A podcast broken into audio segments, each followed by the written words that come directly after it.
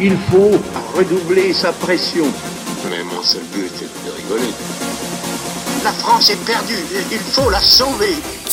Louis C64, bienvenue, le seul podcast pour donner à l'histoire la saveur d'un apéro entre amis. Après cette grande pause estivale, nous revoilà dans l'épisode 14. Romain s'est marié, Josquin s'est fait larguer, Rémi sait pas trop où il en est. Bref, il s'est passé plein de choses pendant l'été. Vous nous retrouvez aussi sur toutes les plateformes de podcast, hein, sur les réseaux sociaux, Insta, Facebook, YouTube. Louis C64, le principe. On va parler d'histoire avec humour et bonne humeur. Il y aura des anecdotes, des chroniques, des débats, des quiz, des uchronies, des surprises, des cadeaux. Puisqu'aujourd'hui, vous allez pouvoir gagner exceptionnellement un boulfi dédicacé de l'équipe. Alors, un boulfi, c'est comme un selfie, mais version jambes écartées en offrande au soleil.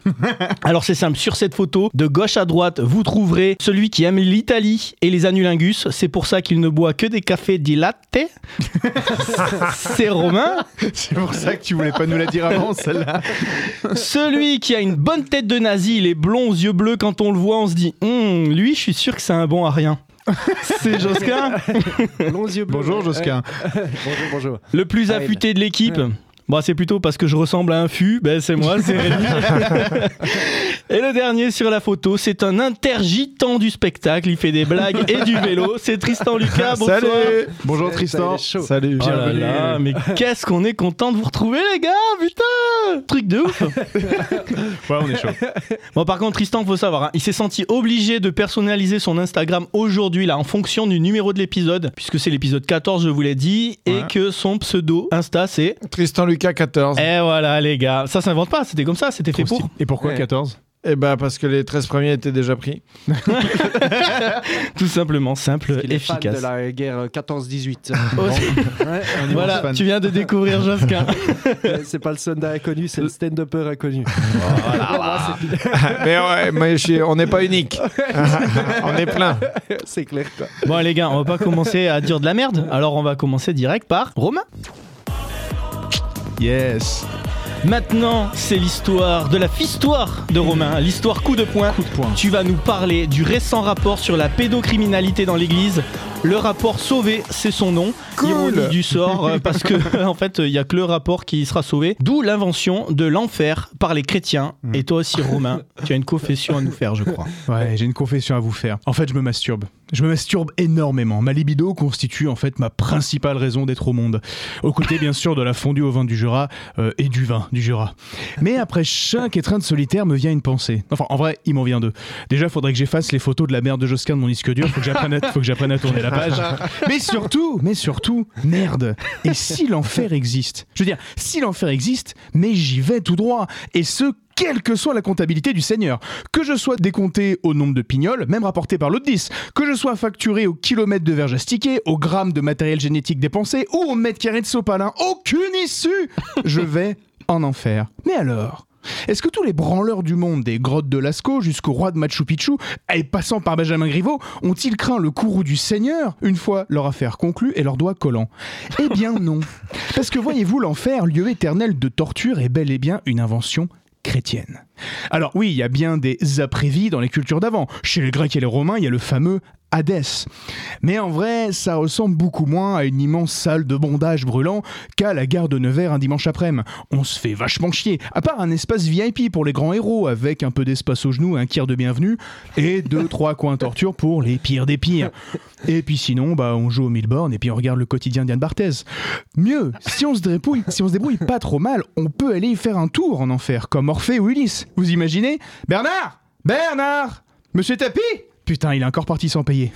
bon, pardon. bon, dans l'enfer babylonien, il y a aussi ce qu'on appelle les Enkimu. C'est des armes euh, tourmentées, souvent mortes violemment, des fantômes rageux qui viennent vous péter les burnes. Putain, mais qu'est-ce qui m'a pris de faire ma réuzoom sur une trottinette électrique? Ou alors, ah merci Agnès Buzyn, heureusement que ça devait rester en Chine, cette grippe à la con. Ou même, putain, wesh, il a eu de la chance, Michel Zecler. Lui, au moins, il y avait les caméras. Bon, en tout cas, on peut aussi mentionner le Sheol. Le Sheol, c'est l'enfer juif, euh, qui se caractérise surtout par le fait qu'on n'y voit que dalle. En fait, il fait juste très noir. On est donc résolument condamné à se péter l'orteil dans les pieds tables ou à se prendre les pieds dans le tapis. Ah, bah t'es là, Bernard Oh, le nanar Il ferait n'importe quoi pour pas payer. Mais l'enfer chrétien, mais je dis oui, ça c'est du cinéma, ça c'est Hollywood. L'apocalypse de Saint-Paul, l'enfer de Dante, mon Dieu Rivière de feu ou tremplé menteur, les usuriers condamnés à dévorer leur langue, les jeunes filles violées condamnées à un viol éternel par des serpents et des dragons, car oui, le génie du christianisme est là. Vous serez punis par là où vous péchez. Et les prêtres auront accouché avec des adultes. Et Darmanin sucera éternellement sans jamais trouver d'appart. Et le feu, et le feu, et les cris, putain, c'est bon et peut-être même un peu trop. Parce que tenir les populations par l'effroi euh, d'une vie éternelle de souffrance, d'accord, mais assez vite, quelques voix s'élèvent pour souligner que la grille tarifaire est un peu sévère. Bébé papatisé, enfer, pauvre aborigène qui a jamais entendu parler de Jésus, enfer, tous les types nés avant l'arrivée du Christ, enfer. C'est un peu sec. Sauf que la Crest Company, c'est avant tout une start-up agile. On s'adapte, on est resilient. On crée donc autour du XIIe siècle la notion de purgatoire. C'est une sorte de stage de récupération de points. Coup de génie 1. On ne fait que cramer que quelques siècles en attendant que Jésus revienne au jugement dernier pour nous refaire passer l'examen. User friendly. Et 2 la Christ Company redore un peu son image. Parce que si un Dieu d'amour omniprésent, omnipotent et omniscient permet la condamnation à la souffrance éternelle d'un être humain, bah on est décemment en droit de soutenir qu'il se comporte un peu comme une belle salope. Et puis, au fur et à mesure des changements du marché, entendez en fait que les chrétiens ont de plus en plus envie de se branler sans crainte d'être rôtis pour l'éternité, la Christ Company se met à aménager les limbes. C'est une espèce d'espace lounge, de trois banquettes, du Julien doré. En fait, c'est destiné surtout aux bébés non baptisés et à tous ceux qui étaient très gentils, hein, qui n'ont rien fait de mal, mais qui, pas de bol, ont vécu avant Jésus. Bon, alors, à première vue, ça a l'air plutôt sympa comparé aux enfers, mais en vrai, euh, un lieu rempli de millions de bébés, est-ce qu'on n'est pas sur un enfer qui ne dit pas son nom, quelque part? En tout cas, c'est sûrement ce qu'a dû dire le Vatican, puisqu'il a aboli les limbes en. 1100. Mhm. Ah non, aucune idée. Euh, 1800 En 2007. Ah oui. Eh ouais, c'est Benoît, c'est Benoît XVI qui a dit non, mais en fait on a bien réfléchi, c'est nul comme idée. Alors du coup on imagine les bébés genre ah ouais, ok, ok, d'accord, donc c'est vous qui décidez. Moi ça fait 600 ans que je suis là, mais fallait pas vous stresser, tranquille, un cas. Bon allez, c'est bon, c'est pas, c'est pas grave, euh, c'est pardonné. Envoyez les mille vierges. Comment ça, je suis pas au bon endroit? Mais putain de merde Bref. Alors, du coup, qu'est-ce à dire que tout ceci? Moi, j'aime trop l'histoire pour juger de ce que les hommes, car la religion n'est bien qu'une affaire d'hommes, ont fait par le passé dans un monde qui n'était pas le mien. En revanche, j'en sais largement assez pour juger de leurs actes aujourd'hui. Et lorsque j'entends le clergé et leur voix mielleuse, et oh putain, qu'elles sont mielleuses leurs voix On dirait que ça fait partie de la formation du séminaire d'avoir la voix du conseiller de Saruman. Bref, lorsque j'entends Éric de Moulin-Beaufort et Monsieur de Germay nous susurrer que les lois de la confession sont au-dessus des lois de la République, on a entendu ça il y a quelques jours, Mais non. eh ben, Si. je me rappelle que ces soutanes qui ont terrorisé des masses entières par les flammes de l'enfer. Je me souviens des cauchemars de mon père et de ma grand-mère, promis au feu éternel pour les secrets de leur couette. Bref, moi je me souviens que leur dieu d'amour n'est rien sans la peur. Et finalement, apprendre que monsieur euh, Moulin Mécouille s'expliquera devant le très catholique Darmanin me confirme bien que le règne de la morale par l'effroi est venu et que Sauron a finalement rencontré Saruman. Mais tous ces marchands de peur, à Soutane, à Djellaba, à Téphiline, à Matraque et à Galon, ils n'arrêteront jamais les petits pas résignés d'un millier de Frodon. Alors vive la comté. Oh Yeah, putain. Mais ce mec, mais c'est. Eh, chouffe la machine à billets. C'est la quête.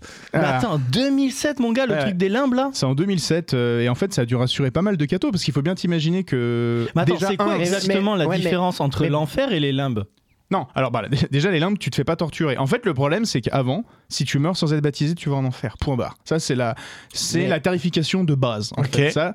Mais du coup, il y a deux trois mères qui commencent un peu à râler, surtout dans un monde où t'as les trois quarts de tes gamins qui meurent avant d'être baptisés. Donc ça stresse un peu. Tu sais, tu te dis punaise. Ouais, tu C'est pour ça qu'il est baptisé euh, le plus tôt possible avant. Euh, ouais, mais souvent ils ont même pas le temps. Donc les limbes, en gros, c'est une espèce de tous les dossiers un peu discutés, tu vois, genre euh, dans les limbes, t'as les bébés non baptisés, et aussi si par hasard tu t'es converti et que tu meurs avant d'être baptisé, tu vois, entre les deux, pas, pas, pas- vraiment pas de bol, Eh, pareil, c'est les limbes. eh, mais quand tu dis aboli par Benoît XVI, c'est quoi son vrai nom? Benoît XVI, c'est son pseudo sur Insta ou Ben- Non, Benoît c'est vrai, 1664. Ah, C'était en hommage à votre émission, les gars. C'est ouais, quoi son vrai nom en plus? C'est Ratzinger. Ah oui, Ouais, c'est- Il a, une tête de méchant, il a un nom de méchant. euh, Et il a fait les jeunesses. On dirait, on dirait qu'il est de la famille de Josquin. voilà, merci, il a pas aimé ma punchline au début, là. Il m'attaque, quoi. C'est vrai qu'il a fait les jeunesses. Ouais, après les jeunesses c'est pas comme si t'avais tellement de choix. Mais... Mm-hmm. Mais voilà. Et, et alors tu disais, Ah, des excuses. tu, tu disais, euh, il y a, il y a l'enfer dans toutes les religions. C'est c'est une, une notion qui est on Non, retrouve non. partout? Non, justement, c'est ce que justement, il y a- y, que euh, dans le catholicisme. Bon, après, il y a les musulmans aussi, parce que les musulmans, je pense qu'ils ont envie de capter aussi le, le- le potentiel que ça avait de faire peur aux gens par l'enfer. Donc, les musulmans aussi, il y a un enfer où tu crames. Mais dans les autres religions, pas tellement, en fait. Mais finalement, ils ont été réactifs à s'occuper de la pédophilie là en 2021, vu que les limbes ont été abolis juste en 2007. Tu vois, moi, je l'ai trouvé un peu lent à s'occuper du dossier de la pédophilie, mais s'ils viennent de virer juste les limbes en 2007, Bah, bon, il y a des dis- priorités, Ouais, ça, ouais. Je pense dit, ouais, d'ici 2422, euh, il va y avoir une bulle papale sur Ah oui, au fait, toucher les enfants, c'est mal. Voilà, Ouais. c'est bon. Ouais, ouais. Ah, mais Mais faut euh, prendre son temps. Ouais, le truc que je comprends pas, c'est dans le message chrétien, Jésus, il est censé être venu pour nous sauver justement d'a- d'aller aux enfers, non? Ça, ça fait quand même 2000 ans euh, le truc, hein, donc je comprends pas pourquoi après au Moyen Âge et tout ça, on a continué quand même à nous faire peur avec les enfers, tu vois. Bah en fait, ça a toujours posé problème, parce que le problème, c'est comment tu fais pour gérer l'idée d'un côté d'un dieu qui est gentil, qui est surtout un dieu, un dieu d'amour qui sait tout, peut tout et est partout, Ouais. mais qui en- quand même t'envoie en enfer. Donc du coup, euh, c'est au Moyen Âge, avec la notion de purgatoire, il y a c'est une pas autre lui qui t'envoie en enfer. Bah, lui, il est justement. juste là pour t'accueillir. Oui, C'est mais quand ça- t'arrives aux portes de Saint-Pierre, c'est qui- Saint-Michel. Ah non, oui, Saint-Pierre, c'est ouais. Saint-Pierre. Saint-Pierre, c'est le, c'est le groom, c'est le Saint-Michel, c'est portier. des gâteaux, connard. C'est des galettes. Ça n'a rien à voir. Euh, C'est vrai que Dieu, il a toujours l'air sympa, quoi. Le vieux papy avec la bonne barbe blanche. Oh là là. Alors que autant, dans le, autant dans le. Nouveau Testament, Ouais. déjà Dieu, on peut leur reprocher deux trois trucs, autant dans l'Ancien Testament, c'est vraiment un taré. Ouais, non, Nouveau, Nouveau Testament, c'est clair, quoi. Nouveau, Testament, ça va, il est un peu plus sympa. Ouais, Mais, s'il euh, fait des trucs de, de fils d'up, t'es sûr que si BFM TV passe euh, à côté, euh, les voisins ils disent non, il avait l'air tout sympa. Il était euh, trop gentil, ce petit vieux et fois, ouais. Mais c'est pour ça, en gros, au, au moment du purgatoire, il y a une autre idée qui émerge, c'est l'idée de Satan. En fait, il n'y avait pas Satan avant. Euh, Satan, justement, ça répond à cette espèce de paradoxe. Pardon, ça répond à cette espèce de paradoxe, Satan, de comment il y a l'enfer puisque Dieu le veut. Et ben en fait, Satan, c'est un ange déchu. C'est-à-dire qu'en gros, il a décidé de se détourner de Dieu, tu vois. Et donc, ça règle le problème du libre arbitre. En fait, si t'es en Mmh. enfer, Quelle année c'est que toi, on t'a. ça- bah, je te dis, c'est 11e, 12e siècle à peu près. En gros, Satan, avant, il n'y a pas tellement Satan, tu vois. Donc, en gros, ça règle le problème. Il n'y avait pas avant des, des, des sectes un peu bah, sa- sataniques. Je sais, du coup, je sais pas quel est l'autre nom, mais euh, il y a Euh, forcément non, eu des. des sectes sataniques. Ah non, je pense pas, non. Bah, enfin, un truc dans le sens où euh, c'est un peu obscur, ou tu vois, où Mais une secte il y a des satanique au Moyen sacrifices, des choses comme ça, non? Hmm, non, je pense pas. Pas, Pas au, votre moyen, pas au connaissance. Moyen Âge, pas dans, le, pas, pas, pas dans le monde chrétien, je pense pas. Mais euh, après, non, des grosses sectes sataniques, t'en as au 19e, si tu veux. 19e siècle. Et moi, j'ai une question par rapport à ta chronique. Du coup, euh, tu te branles combien de fois par jour? Bah, Juste assez pour remplir les limbes. bah, c'est le problème, c'est qu'en gros, au nombre de fois où je me branle par jour, il a très vite fallu que je fasse face euh, à la possibilité d'aller en enfer. quoi. je me suis dit, putain, si. Tu penses que tu iras où, toi, Tristan? Euh, bah déjà pas en enfer parce que je suis baptisé, communié, tu sais j'ai fait euh, dou- euh, ceinture et bretelles, double protection. Donc euh, normalement, normalement euh, non, Euh, plutôt au paradis. Eh ben, eh. Bah non, c'est pas sûr. Je pense qu'au contraire, Oh, t'es beaucoup, plus, mena- niquer t'es beaucoup, ton plus, délire. mena- Ah, beaucoup plus menacé de l'enfer, vu que justement, toi, t'es un chrétien. Moi, je suis un. Je suis, comment ils appellent ça? Un gentil, quoi. Je suis un athée. Donc, à la limite, je suis C'est un un peu- gentil. Bah, c'est le mot, non? Pour ceux qui sont pas. qui sont- Ah non, c'est peut-être pour les juifs, pour les non-juifs, les gentils. Ah ouais, c'est un- une vraie, vraiment. Oui, les, gens, les gentils, c'est ceux qui sont pas. Alors, c'est peut-être ceux qui sont pas juifs, je me suis peut-être trompé. Mais je crois qu'en fait, les gentils, c'est le nom de ceux qui sont pas chrétiens. Pour les juifs, un gentil. Louis 64, il faut quand même le rappeler à nos auditeurs, c'est la seule émission avec des infos vraiment précises. Non, mais si, c'est ça. Les gentils, en gros, c'est ceux qui sont pas, pas, pas chrétiens. Il y avait un truc aussi où, avant de t'endormir, on obligeait, ou en tout cas on disait aux gens, de dormir sur le dos, parce que si tu mourais dans la nuit, ton âme, elle partait au ciel, alors que si tu dormais sur le ventre, ton âme, elle partait vers le sol et vers l'enfer. Je sais pas. Moi, moi- non, mais moi, je dors de côté, donc euh, tu vois, je suis entre les deux. Là, C'était la, la- la petite intervention du terroir. Euh, Moi, pas chez moi, Andy, dans la garrigue. On dort sur le dos, quoi. Dormir sur le dos. Ouais, et, euh, je crois que Rémi il a appris cette info entre deux vannes euh, sur le vaccin qui t'amène la 5G dans le corps. euh. Non, mais le truc des lames, moi, je connaissais pas. Enfin, j'avais toujours, j'avais plutôt cette, cette représentation euh, plutôt euh, euh, de l'Antiquité, tu vois, avec le mec là qui t'embarque, qui te, qui te prend sur sa barque euh, et qui t'amène jusqu'à Hadès. D'ailleurs, si je peux apprendre un mot euh, savant aux auditeurs, un truc comme ça qui conduit l'âme des défunts ça s'appelle un psychopompe. Un psychopompe. Ouais. Ah je ouais, pensais Attends, que c'est- je un pense- nom Pokémon, le bordel. Ouais, un nom Ah, moi, Pokémon. je, je pensais pas à ça avec pompe. Ouais, euh, voilà, je tu penses à, pensais- une- à- à Ouais, quelqu'un de ouais. fou qui te suce, quoi. Ouais, voilà. Le Bordel. concept est pas je mal suis tombé aussi. sur un psychopompe il m'a pas laissé le choix mais euh, mais oui ouais mais en gros t'as pas en fait en gros dans, Il y a dans- des représentations de, des limbes dans des représentations des sources iconographiques? Écrite Enfin, je veux dire, peinte Bah ouais. Les limbes, en Ouais, gros. t'as la pub pour Evian. Ouais. Pourquoi? Parce qu'il y a plein de bébés dessus. euh. Ah, bah non, pas, mais carrément. ouais, je pense que si ça doit ressembler le plus, de plus loin, c'est ce qui doit ressembler aux limbes, en fait. ouais. Que des bébés comme ça. Ouais, des bébés, ouais, des bébés et des pygmées. De Quoi. toutes les... Au-delà. Des petites êtres. Parce que, parce que le, le- enfin, l'image que j'ai en tout cas, c'est euh, une sorte de, ouais, une sorte de rivière, tu sais, un peu genre comme dans Hercule Disney. Ok, j'ai un bac pro euh, en Disney. Vous avez Mhm. compris, c'est mon Ouais, mais là, là, là, tu, tu confonds les limbes avec, avec Tu l'enfer. confonds les limbes avec euh, l'Hadès. Eh ben, Ouais, pour- c'est pour- pas, c'est pas un mélange de Pour tout. moi, dans, bah, c'est Ouais. pour ça qu'on est là pour apprendre Ouais. des choses, mon petit. Voilà.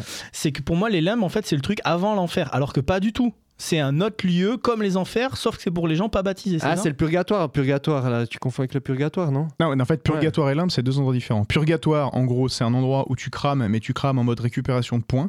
C'est-à-dire qu'en gros, tu es face à un feu purificateur. Pour peut-être aller au paradis derrière? Et derrière, Jésus revient te faire passer l'examen. Ah, euh, en mode, alors du coup, t'as bien réfléchi, maintenant tu t'es fait cramer le cul continu. pendant 200 ans, et donc là, tu fais, ouais, ouais franchement, j'ai abusé, j'aurais pas dû autant me branler, et tu montes au paradis. mais parce mais que se branler, c'est une source d'enfer?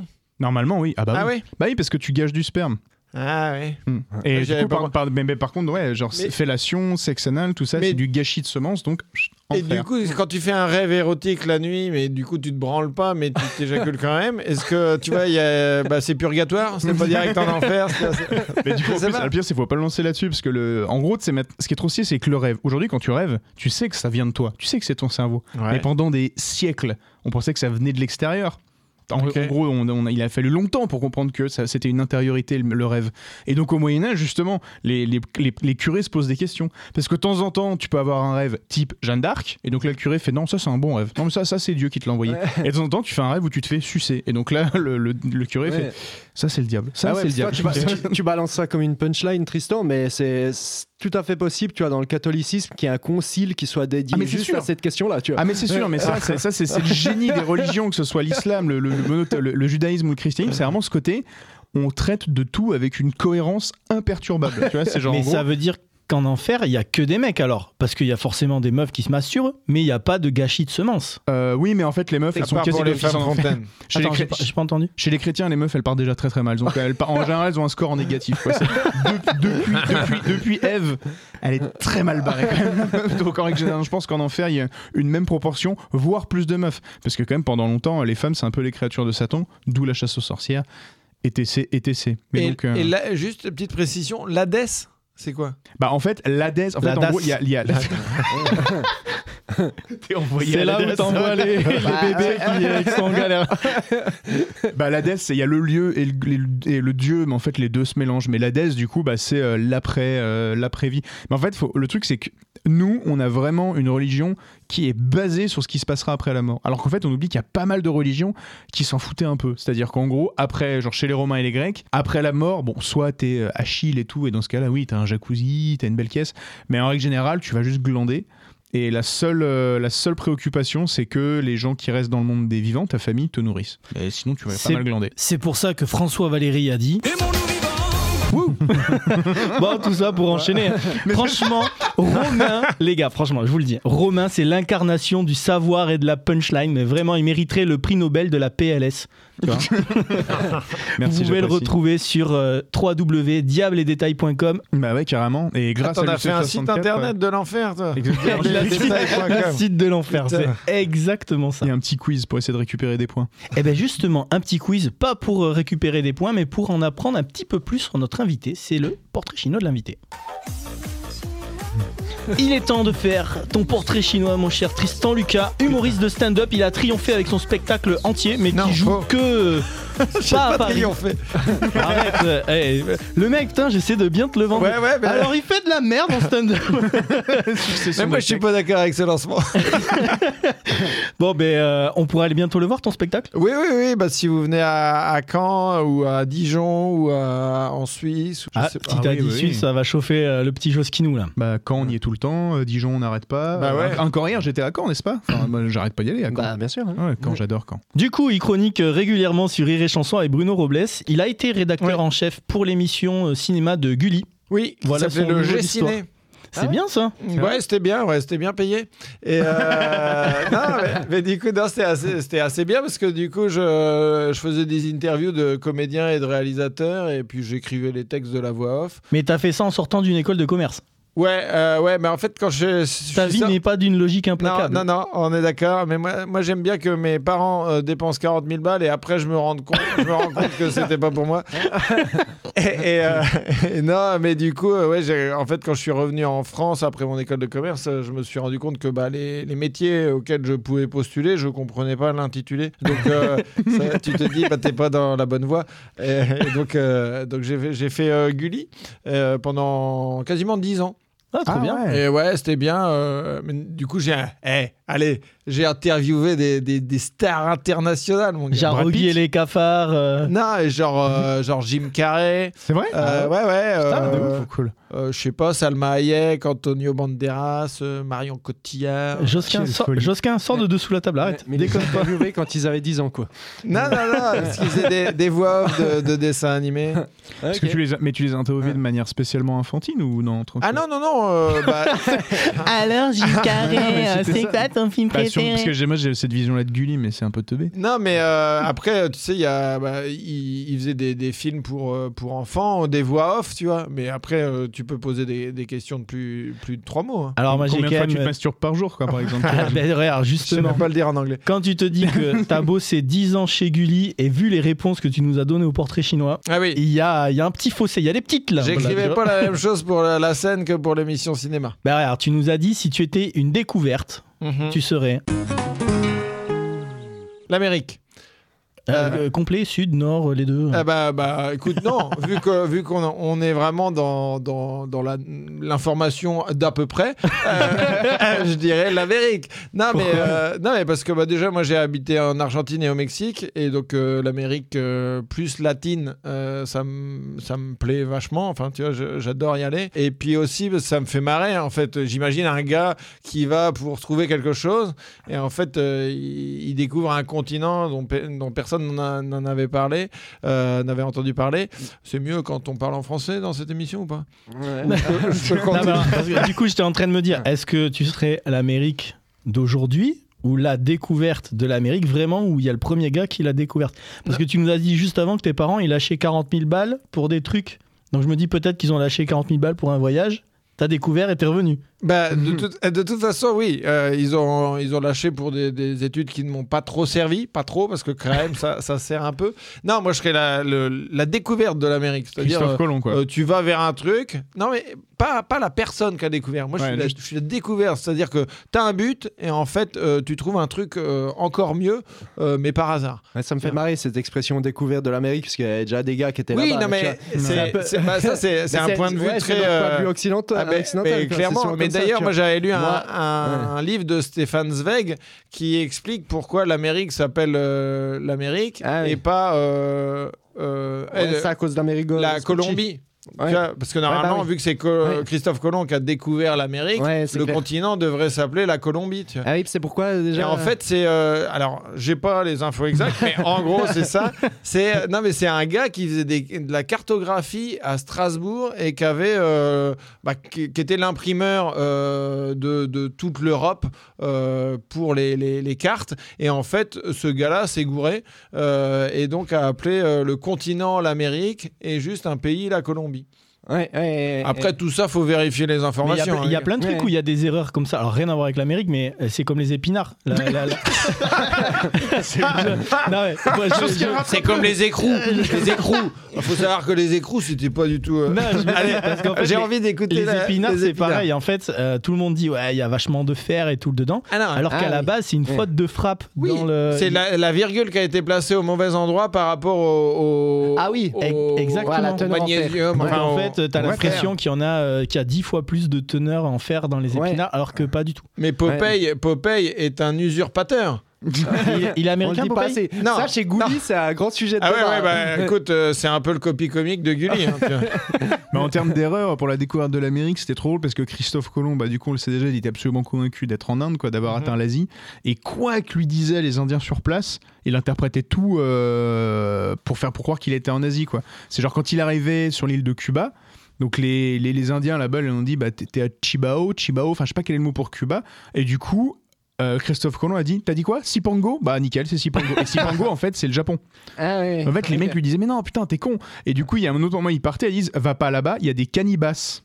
Cannibas, en fait, du coup, c'est ça qui nous a donné le mot cannibale. C'était une Ah, tribu qui bouffait des gars. Et pareil, Christophe Colomb, il fait des cannibales. La tri- le- les mecs du Grand Khan en Mongolie. Ouais, nickel, j'y vais. Tu vois, genre vraiment, il tournait toutes les infos de manière à ce que ça aille dans son sens, quoi. Mais Et moi, donc- je. Ouais, c'est un peu euh, l'Eric Zemmour de l'époque. mais, C'est ouais, vraiment dans- des- dans-. Tu vas, tu vas pas jouer au point virgule, toi.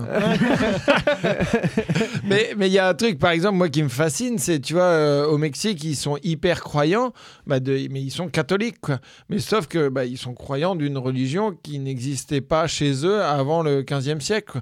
Et je trouve ça incroyable d'être aussi fervent d'une religion euh, bah, qui est pas dans ta culture euh, de- d'origine. tu vois. C'est- Ouais, bah, on leur a vraiment foncé dans la mouille. Ah oui, oui, euh, mais, à- à bah, coup de- non, mais Mais au Mexique, au- dans le Chiapas, ils ont un catholicisme un peu bizarre quand même, avec euh, des, des égorgements de poulet dans la dans l'église. Ouais, tout. mais même moi, j'ai bah, vie, été euh, dans le Chiapas, il y a, il y a un moment, tu vas dans un village, alors c'est si, c'est San Juan de Chamula, et en fait, euh, tu as des églises, et euh, en fait, quand tu rotes, ça euh, expie tes péchés, tu vois. Et donc, euh, bah, les, les, les chefs un peu chamaniques, euh, catholiques, euh, tu vois, on sait pas trop, euh, du village, et ben ils font des contrats, soit avec Pepsi, soit avec Coca, et parce qu'il y a, il y a une vente de boissons gazeuses hallucinante dans ces, dans ces villages-là. Et donc, en ouais, fait. mais tu- c'est aussi parce que le, le coca coûte moins cher que l'eau dans Oui. ces visages. Ah oui, mais ça, c'est dans tout le pays, tu vois. Et mais- qu'en plus, si tu bois de l'eau, tu risques vite fait d'aller dans les limbes.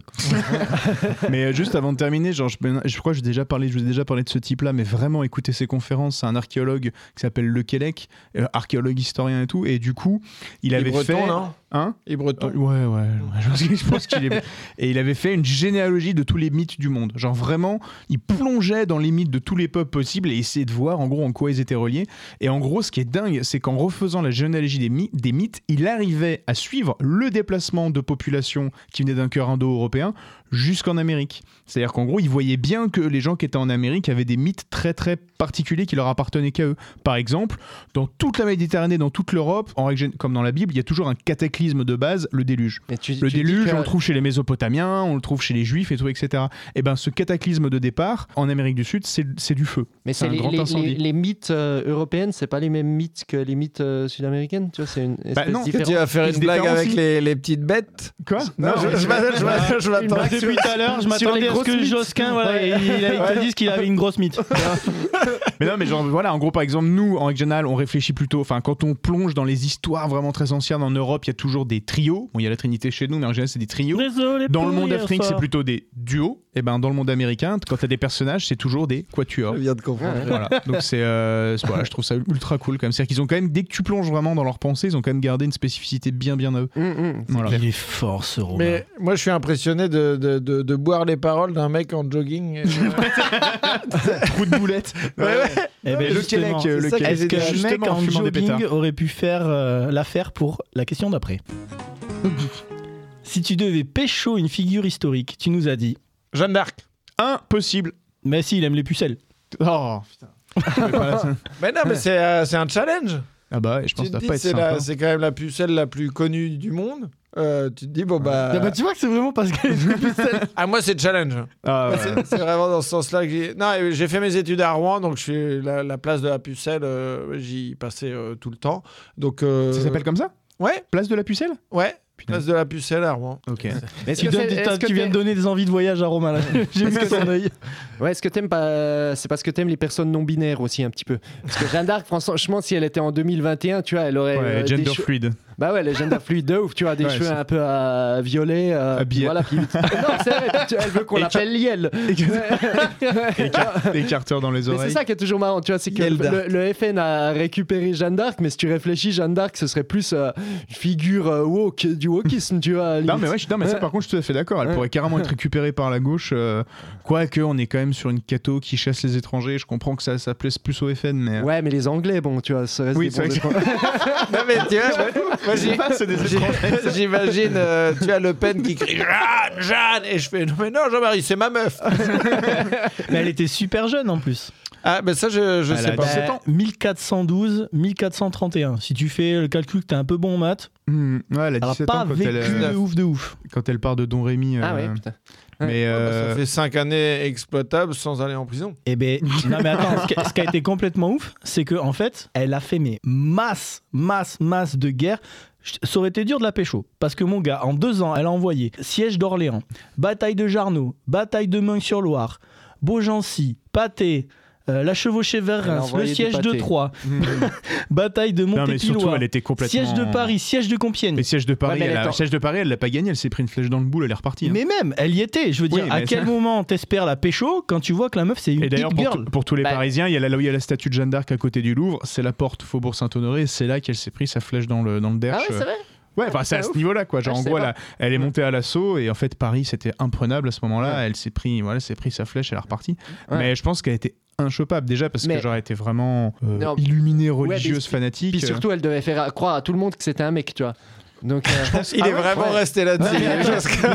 Oui, mais le mec, attends, quand mais tu nous racontes ça, non, mais- on dirait que Jeanne d'Arc c'est Mulan, mec. Bah, Jeanne d'Arc, elle s'est déguisée en mec et les, les meufs euh, osaient pas combattre, tu vois. Donc, euh, Ouais, mais après, par ça. contre, elle était. vra- Non, pour coup, c'était vraiment important qu'elle soit une femme. Parce que, en gros, ce qu'il faut comprendre, c'est qu'à l'époque, déjà, le début du 15e siècle, c'est une époque ultra violente. C'est genre vraiment. Alors, on dit oui, le Moyen-Âge, c'est violent. Mais là, c'est vraiment le Moyen-Âge le plus hardcore qui soit. C'est vraiment méga violent. Genre, le duc, ou je crois que c'est un duc, ou je sais plus, mais le premier noble qui l'aide, un duc de Lorraine qui s'appelle, je sais plus comment il s'appelle, Robert de Sarrebruck, je sais pas quoi. Son, sur- Son C'est surnom, c'est pas la quiche, c'est l'écorcheur.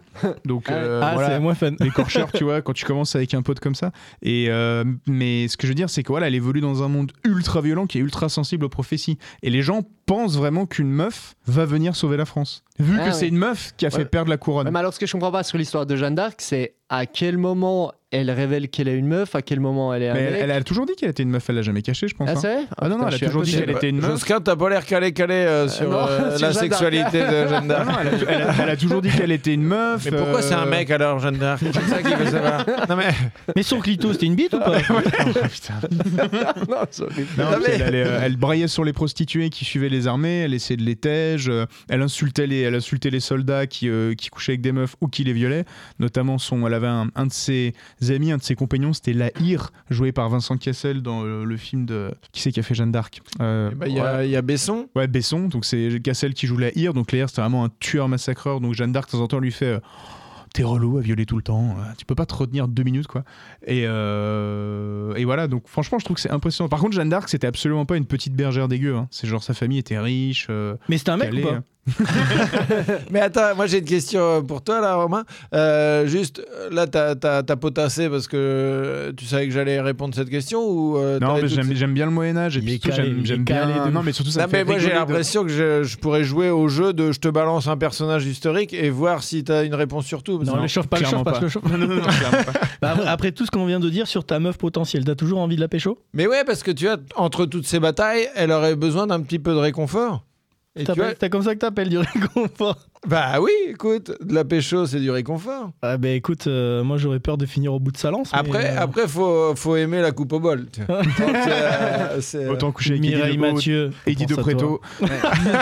Mais je pense que le goût du sang, tu as les batailles, ça peut te donner envie de pécho aussi. Mais moi, à mon avis, ça doit être une furie au lit. Ouais, bah Enfin, ouais. si elle avait Mais été au sûr. lit, enfin, je veux dire, elle a dû dormir à un moment, mais dormir avec un homme, euh, ça, ça devait être une Ouais. furie. Tu vois, Bah, vu qu'elle entendait des voix, des machins, elle doit te griffer dans tous les sens. Sais, Ouais, tu vois, après avoir coupé une tête aussi, t'es es juste à fond. Tu vois, c'est comme Maxi quoi- Show, ouais. Ouais, tu me racontais qu'il y avait eu l'exécution de Robert François Damiens là, tu Ah vois, oui, ouais. devant euh, l'hôtel de ville à, à Paris à l'époque. Puis Casanova disait euh, devant l'exécution du gars, t'avais des, des meufs qui se faisaient, euh, c'était quoi son expression? Trousser, je crois, ouais. ouais. Ouais. En, Je- en 1750. ouais.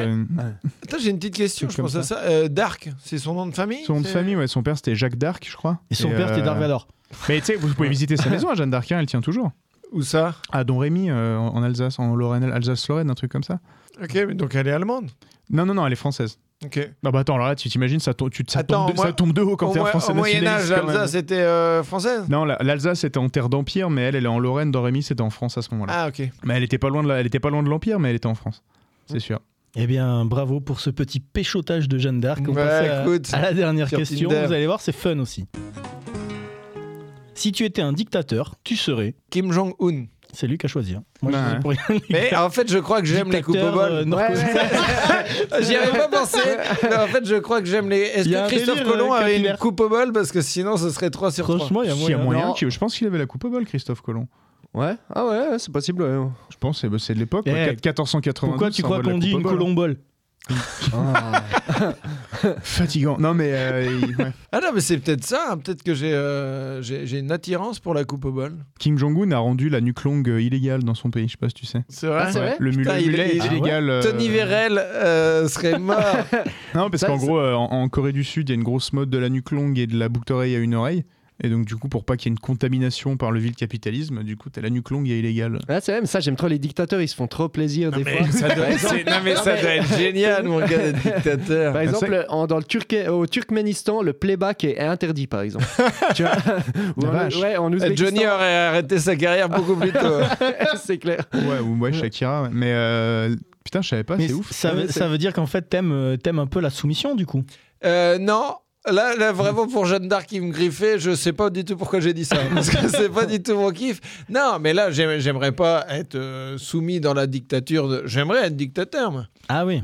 Non, mais ça doit être génial d'imposer tes lois quand tu veux. Ça serait quoi tes premières mesures? Eh ben, mes premières mesures, euh, je- tout le monde la coupe au bol. Pour que tout le monde ouais. m'excite.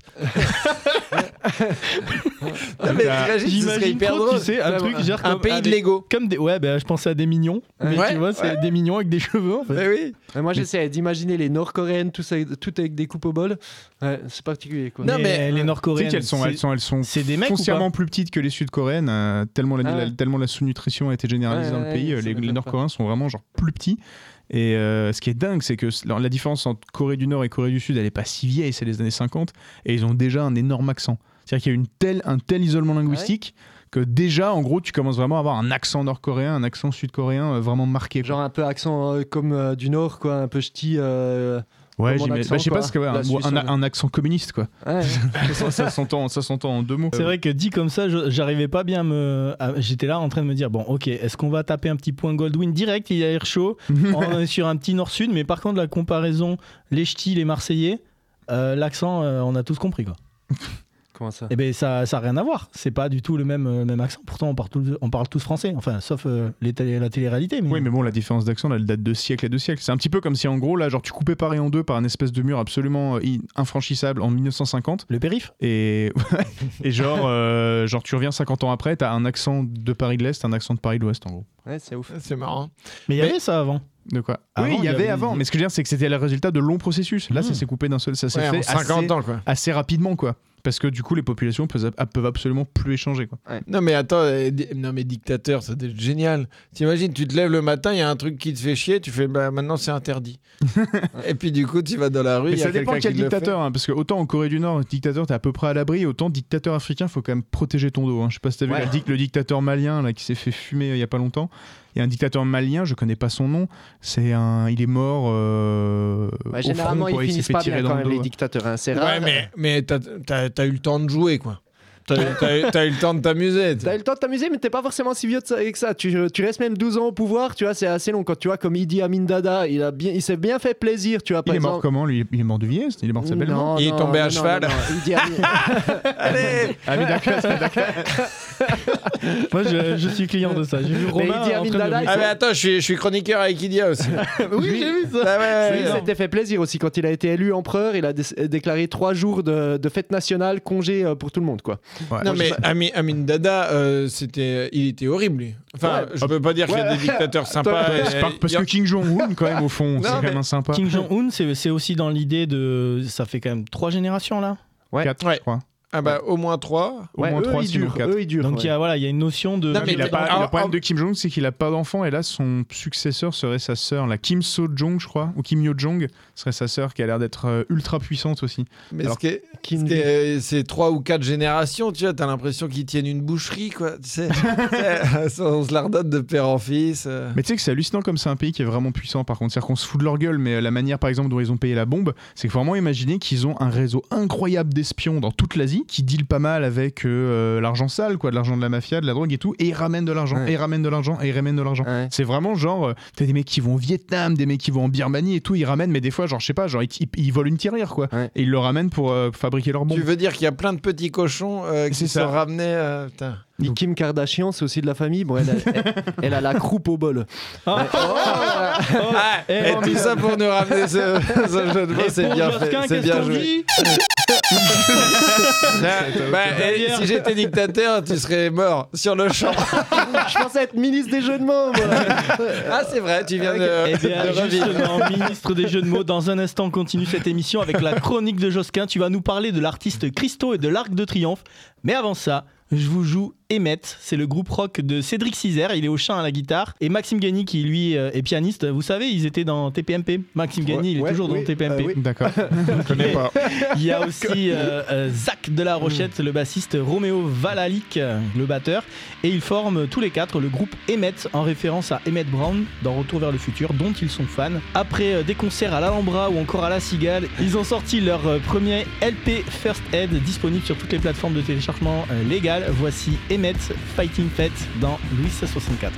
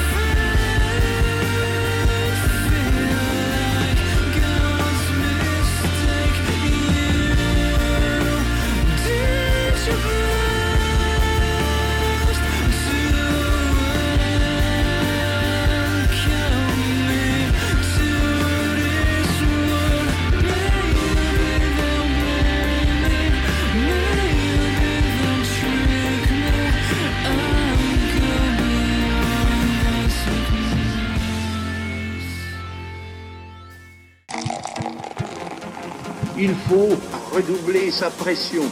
Mais mon seul but est de rigoler. La France est perdue. Il faut la sauver.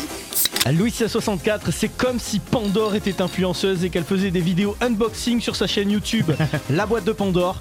Nous, on est là pour donner à l'histoire la saveur d'un apéro entre amis. Vous pouvez nous écouter sur toutes les plateformes Spotify, Deezer, Apple Podcast, Google Podcast, encore. Et nous suivre sur les réseaux sociaux, Louis 64. Il y a Da- Diable et Détail, ça c'est pour Romain. Yo Josquin Chapat, ça s'écrit comme un chat à quatre pattes, mais sans le T. Et il y a moi, c'est Rémi Barraud avec un I, B, A, 2 R, O, T. Mon petit Josquin, t'as quelque chose à rajouter? Non? Ouais, Oui le barreau du concentré. matin, ouais. Ah, Comme les... Josquin, Ouais. c'est maintenant qu'il faut en faire. Et oui, on passe à ta chronique, mon petit Josquinou. Tu vas nous parler de l'artiste Christo qui a emballé l'Arc de Triomphe à Paris. Bon, faut quand même le rappeler pour tout le monde. T'es ultra fan de Christo. Euh, c'est pour toi un ultime hommage au bondage. Faut le Ouais, dire. ouais, c'est ça, ouais. Ouais, Sauf que t'as un corps complètement à la ramasse parce que le truc est déjà déballé depuis une semaine. Ouais, je... je sais, mais bon, mon retard, tu vois, c'est de l'art contemporain. L'art contemporain, tu vois, j'adore, c'est la bonne Ah, c'est excuse pour tout. ouais. Si je pisse dans le micro pour faire de l'ASMR, là, c'est de l'art contemporain. Ça justifie tout. Bon, ça marche pour pas, non, pas tout quand même. hein, tu vois, emballer l'Arc de Triomphe. Ok, le petit Grégory. euh, Ah. Mais les gens sont pas ouverts. Bon, pour commencer, petite historique de Christo. Le gars est né en 1935 à Gabrovo, en Bulgarie. Son père, il possédait une usine de Donc, tu vois, il a poursuivi l'œuvre paternelle en la what the fuckisant. C'est un peu comme si ton père est bouché et que tu finis acteur de boule. T'es toujours dans les filets mignons et le fourrage de pintade, mais t'as transcendé le concept. Ouais, au début de sa carrière, Christo, il a été engagé en fait pour embellir le paysage le long de l'Orient Express. Genre, tu vois, pour les touristes qui puissent faire des bonnes photos. Il allait dire à des paysans bulgares d'enlever leurs vieilles charrues rouillées le long du passage du train et de dégager les cadavres de leurs gamins morts de faim. Euh, en 56, Christo a fui la Bulgarie, il a traversé le rideau de fer en train, en passager clandestin. Facile pour lui, tu vois, il s'est emballé du- du- dans du tissu. les contrôleurs, ils ont cru que c'était un tapis. En 1958, il a commencé à emballer des trucs et il a débuté par emballer euh, une boîte de conserve. hein. C'est pas une blague, hein, tu vois, mais. Il n'y a pas beaucoup d'ambition, le monsieur. Bah, il a commencé petit, on peut dire. Tu vois, tu vois c'est comme moi, pour mon premier spectacle, bah, je voulais qu'il y ait un lâcher de colombe. Mais comme j'avais pas les moyens, bah, au final, j'ai jeté une boîte de nuggets dans le public. c'est un peu des colombes transformées, euh, finalement. tu vois. Et parmi les œuvres importantes de Christo, on peut citer l'emballage du Pont Neuf, qui était déjà à Paris donc, ou du Reichstag à Berlin. Ce qui était un peu relou avec lui, c'est qu'il emballait que des beaux trucs. Pourquoi il a pas fait la Tour Montparnasse, l'Opéra Bastille ou Roselyne Bachelot Ouais, Eux, on n'a pas envie de les voir. Ou l'Institut du monde arabe, tu vois, il est dégueulasse, mais le problème là, c'est que tous les fachos y auraient vu une promotion de la burqa. Putain, mais moi je l'aime trop ce bâtiment. Tu l'aimes pas? Moi je le trouve trop bien. On en débattra. euh. Avec Christo, la France est devenue une euh, nation de critiques d'art. Là, c'est bon, c'est fini, parce que je vous le dis franchement, j'en pouvais plus du moins de bolos qui mettait une photo sur Twitter avec le hashtag Christo. Dès qu'il voyait un échafaudage, recevait son colis Amazon ou sortait les poubelles. Même la mairie de Paris nous a sorti un hashtag Christo pour rappeler d'utiliser des masques. Non, c'est pas vrai. Ça aurait pu. Pour info, les œuvres de Christo sont toutes euh, autofinancées. C'est lui qui les payait en vendant auparavant des collages et dessins préparatoires de l'œuvre. Toi, 16 millions d'euros pour impacter l'Arc de Triomphe, tu dis ça fait cher le dessin. Mais bon, quand on voit qu'un demi sur les Champs-Élysées coûte euh, 9 euros, on se dit qu'au final, Christo, euh, c'est des cacahuètes. les cacahuètes qui vont avec le demi. Eh oui Bon, ces œuvres sont, sont également toutes euh, recyclées. Par exemple, la toile de l'Arc de Triomphe, elle servira à produire des tentes euh, Quechua que la mairie de Ah, Paris donnera aux colonos parisiens. Ouais. C'est pas vrai. Mais ce serait cool, ce serait cool. Mais bon, s'ils faisaient ça, tu vois, moi, les Genre ils vont faire des, des robes de haute, des- de haute couture, c'est obligé avec. Euh, je sais pas, euh, tu vois, j'ai pas l'info, ouais. Peut-être. Ouais. Fait beaucoup de robes de haute couture quand même. Il faut une bonne grosse collection hein, pour, euh, avec toute la toile de l'Arc de Triomphe, quoi. Avec. Ou alors Marie-Lou Berry. Bâtard. Mais bon, voilà, tu vois. Faudra l'enlever. S'ils faisaient les tentes Quechua, moi je vous dis franchement, les gars, les clodos, je les laisserais pas passer la nuit. Allez, dégagez, moi, votre tente, je la revends sur le bon coin. Euh, ou aux enchères euh, chez Christie's. et en vrai, pour être vraiment éco-friendly, Christo, il aurait mieux fait de faire l'inverse, tu vois, d'utiliser des tissus déjà utilisés pour faire sa toile. Genre demander par exemple aux gilets jaunes qu'ils envoient tous leur ancien gilet. En plus, les gilets jaunes, bah eux, ils avaient déjà commencé à redécorer l'arc de triomphe avec des yeux et des bouts de mâchoire. Bon, ce qui est ouf aussi avec Christos, c'est le temps long. Par exemple, tu vois, il a fallu quand même 23 ans entre le début du projet de l'empaquetage du Reichstag et l'accord du Parlement allemand.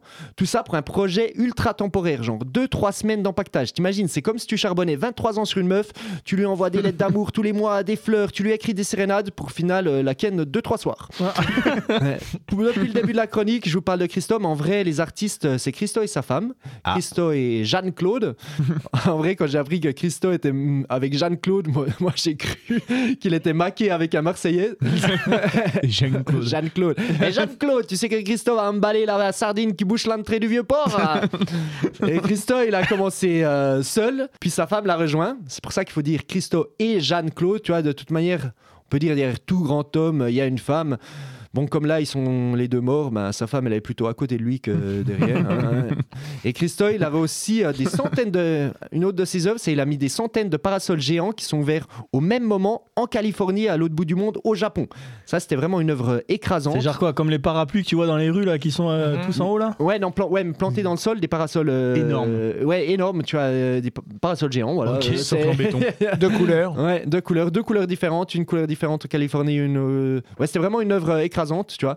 Bon, c'est en tout cas ce qu'on a pensé à celle qui s'en est ramassée en pleine gueule euh, les du vent. Il y a eu deux morts lors de cette expo. Cette meuf et un autre gars qui a été électrocuté lorsque le parapluie qu'il démontait toucha une ligne électrique. C'est Ouais, vrai. c'est vrai, c'est vrai. ouais. Et le compte aurait Ah pu être Darwin aussi. Award quoi. Le compte aurait pu être bien plus lourd puisque lors d'un anniversaire, Christo est complètement bourré, il s'est mis à emballer euh, tout ce qui l'entourait. et, et ce n'est que de justesse qu'on a réussi à sauver, sauver Jeanne-Claude de l'asphyxie. Oh putain, il a emballé Jeanne-Claude Match, t'es mort sur le vieux port, Christo Un Suisse qui fait l'accent marseillais, c'est tellement beau. C'était un grand moment de radio. J'avais pas compris. J'avais pas compris. Bon, pour finir, les amis, moi j'aime bien les œuvres de Christo et Jeanne-Claude parce que c'est irrationnel. Tu vois, emballer l'arc de triomphe, normalement, ça n'arrive qu'en rêve. Bon, en rêve, ça s'arrêterait pas à l'empaquetage. Hein. T'aurais aussi les cheveux qui pousseraient euh, sur l'arc, un serpent géant qui passe en dessous et Jean Castex qui trône sur l'œuvre en faisant l'hélicoptère avec sa bite. Mais quand même, je trouve que l'œuvre de Christo, bah, c'est ce qui s'en rapproche euh, le plus. Voilà, merci de m'avoir écouté. Merci d'avoir participé à l'écriture de la chronique, les amis. Bravo les Joskinou. Avec plaisir. Eh 16 millions les gars, ça dit quoi Ouh Cash money, putain c'est énorme. Euh, ouais, 16 millions, c'est beaucoup. ouais. Ouais. 16 millions, c'est quoi? Ah, c'est le prix C'est du le truc. prix de Ouais, c'est l'em- pas l'emball- l'emballage, l'emballement de, Non, mais de l'Arc de Triomphe. Le gars, en vrai, il a des- encore des actions dans la boîte de son père qui faisait du tissu, c'est pas possible. Non, mais en gros, surtout. Parce qu'en fait, c'est pas son Ouais. père qui est riche, c'est sa, sa femme, là, Jeanne Claude. Ouais, Faut pas oublier que très elle est riche. fille de général qui Ouais. était directeur de Polytechnique. Donc Ouais. moi aussi, je t'emballe euh, n'importe quoi, genre quand t'as des relations pareilles. Allez. Et euh, mais C'est euh, clair- C'est clair que si on, nous, on a envie de réussir dans le stand-up, par exemple, Oui, c'est mieux ouais, de- ça va t'aider, ouais. C'est- C'est bien franchement, d'être si, michto, ouais. quoi. Moi, je suis déjà hyper connu, euh, Josquin, donc. euh, même si finalement, Il est toujours vexé. tu vas la trouver, ta Jeanne-Claude. mais compris- on t'a dit que c'était Jeanne d'Arc déjà. Ah je- peux pas me taper toutes les jeunes de, de la Terre. Mais s'il faut leur reconnaître un truc, ouais, c'est euh, ce que ce que t'as évoqué là, le fait que du coup, euh, le long de l'Orient Express, il devait redécorer pour que ça rentre bien dans une Bulgarie soviétique où tout le monde crevait de faim. Et en vrai, se barrer de la Bulgarie soviétique, c'était vraiment pas gagné. Je sais pas si vous voyez qui c'est, euh, Georgi Markov, c'est un écrivain. J'ai qui- bu un café avec lui hier. Ah oui, ah, bah, ça m'étonnerait vu Il t'embrasse. Ça m'étonnerait vu comme il a fini, parce que Georgi Markov, il s'est barré à peu près en même temps. Sauf que lui, au mieux d'emballer des trucs euh, qui servent à rien, il a, la mauvais- il a eu la mauvaise idée de faire des euh, bouquins contre euh, le Ah oui. contre l'État bulgare. Et en Ouais. 1978, il est à Londres, il vient de faire une pièce de théâtre et tout, euh, qui disait que l'État bulgare c'était de la merde. Et là, il y a un mec qui passe à côté avec un parapluie, et puis sans faire exprès, il lui plante dans le pied, il fait ah, Excusez-moi, monsieur, et il se barre. Le Ah ouais soir même, euh, Markov est mort. C'était un des parapluies de l'œuvre de Christo ou euh, non, mais du coup, c'est ça. C'est- mais tu sais qu'en fait, depuis ce jour-là, en fait, la technique d'empoisonner un mec avec la pointe d'un parapluie s'appelle le parapluie bulgare. Ah ouais, ça Ouais, en fait, il lui avait Ouais, enfoncé mais une petite boule un dans la jambe. qui se jette sur toi avec un parapluie ou un parasol, Ça c'est s'appelle. pas un truc à la James Bond. Bah non, c'est juste que ça fait flag. Quand tu vois un mec qui fonce sur toi avec un parasol, Mais il lui a pas foncé dessus, il a juste pointé la jambe, il a fait hop, désolé. Et en fait, en gros, juste tout au bout du parapluie, il y avait une toute petite aiguille avec une petite boule, et dedans, il y avait de la ricine. Il y a ça dans Tintin, je crois. Il y a- Mais ça les tue Ouais. mais à un moment, il y avait ça où on te disait qu'il y a des mecs qui avaient le sida, qui s'étaient piqués et qui foutaient dans les sièges de cinéma. Non, mais ça, c'est jamais entendu quoi. cette- cette légende C'est urbaine pas possible.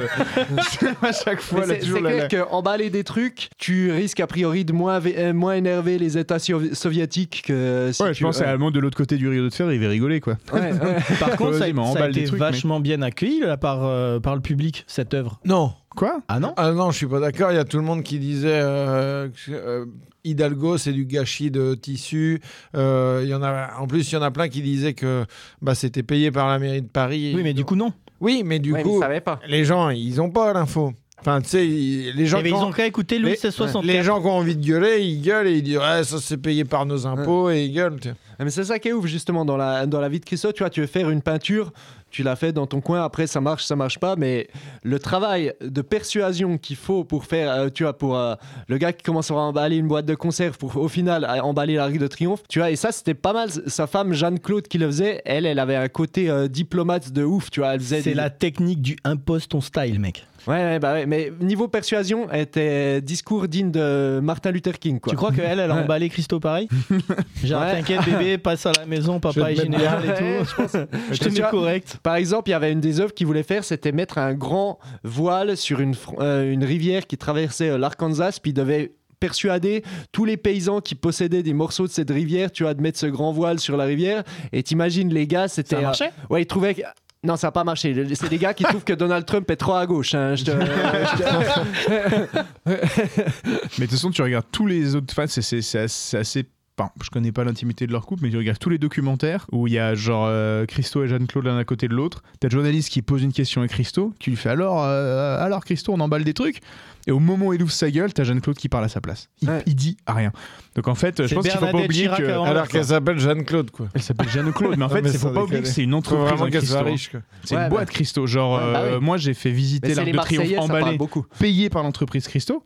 C'est derrière, c'est une monstre machine à Ah oui, fric. Peu toi, cette expérience, c'est marrant. Toi, ouais. t'as as été dans l'Arc de Triomphe pendant que c'était emballé? J'ai été dans l'Arc de Triomphe pendant- Si. Bah, Tu peux- bah, moi, je peux rentrer dedans. Et du coup, surtout ce on tourné, c'est passionnant ce qu'il on dit. est tourné autour avec euh, un gars, bah, je vais pas dire son nom ici à la radio parce que voilà, et euh, qui était aussi associé à Michael Cullen, qui est un des ingés qui a, qui a fait cette connerie d'Arc de Triomphe emballé. Bref, mais donc du coup, euh, en fait, tu réalises en fait que derrière ce truc emballé, c'est pas du tout genre du irrationnel gratos. Je pense que Christo, c'est un mec perché qui emballe des trucs dès qu'il les voit. Mais derrière, t'as tout un mec qui réalise qu'il y a monstre fric avec parce que 16 millions, ça s'est fait parce qu'il y a des gens qui achètent euh, voilà, une bouteille de bière emballée, euh, n'importe quel plan. euh, je veux dire, Christo, il signe un bout Putain, de eh, PQ, ça ça, se vend que 10 000 quand ça, va, quand ça va être Noël, tu peux vendre ça en mode. Tu peux faire un cadeau pourri et dire Eh, Ouais, un c'est du mais Christo. c'est du Christo. Mais gros, c'est le principe même de l'art contemporain. L'art contemporain, c'est le principe de créer de la, de la valeur sans créer de la richesse. Ou l'inversement. Mais c'est genre, Christo, il signe un bout de PQ, ça prend de la valeur.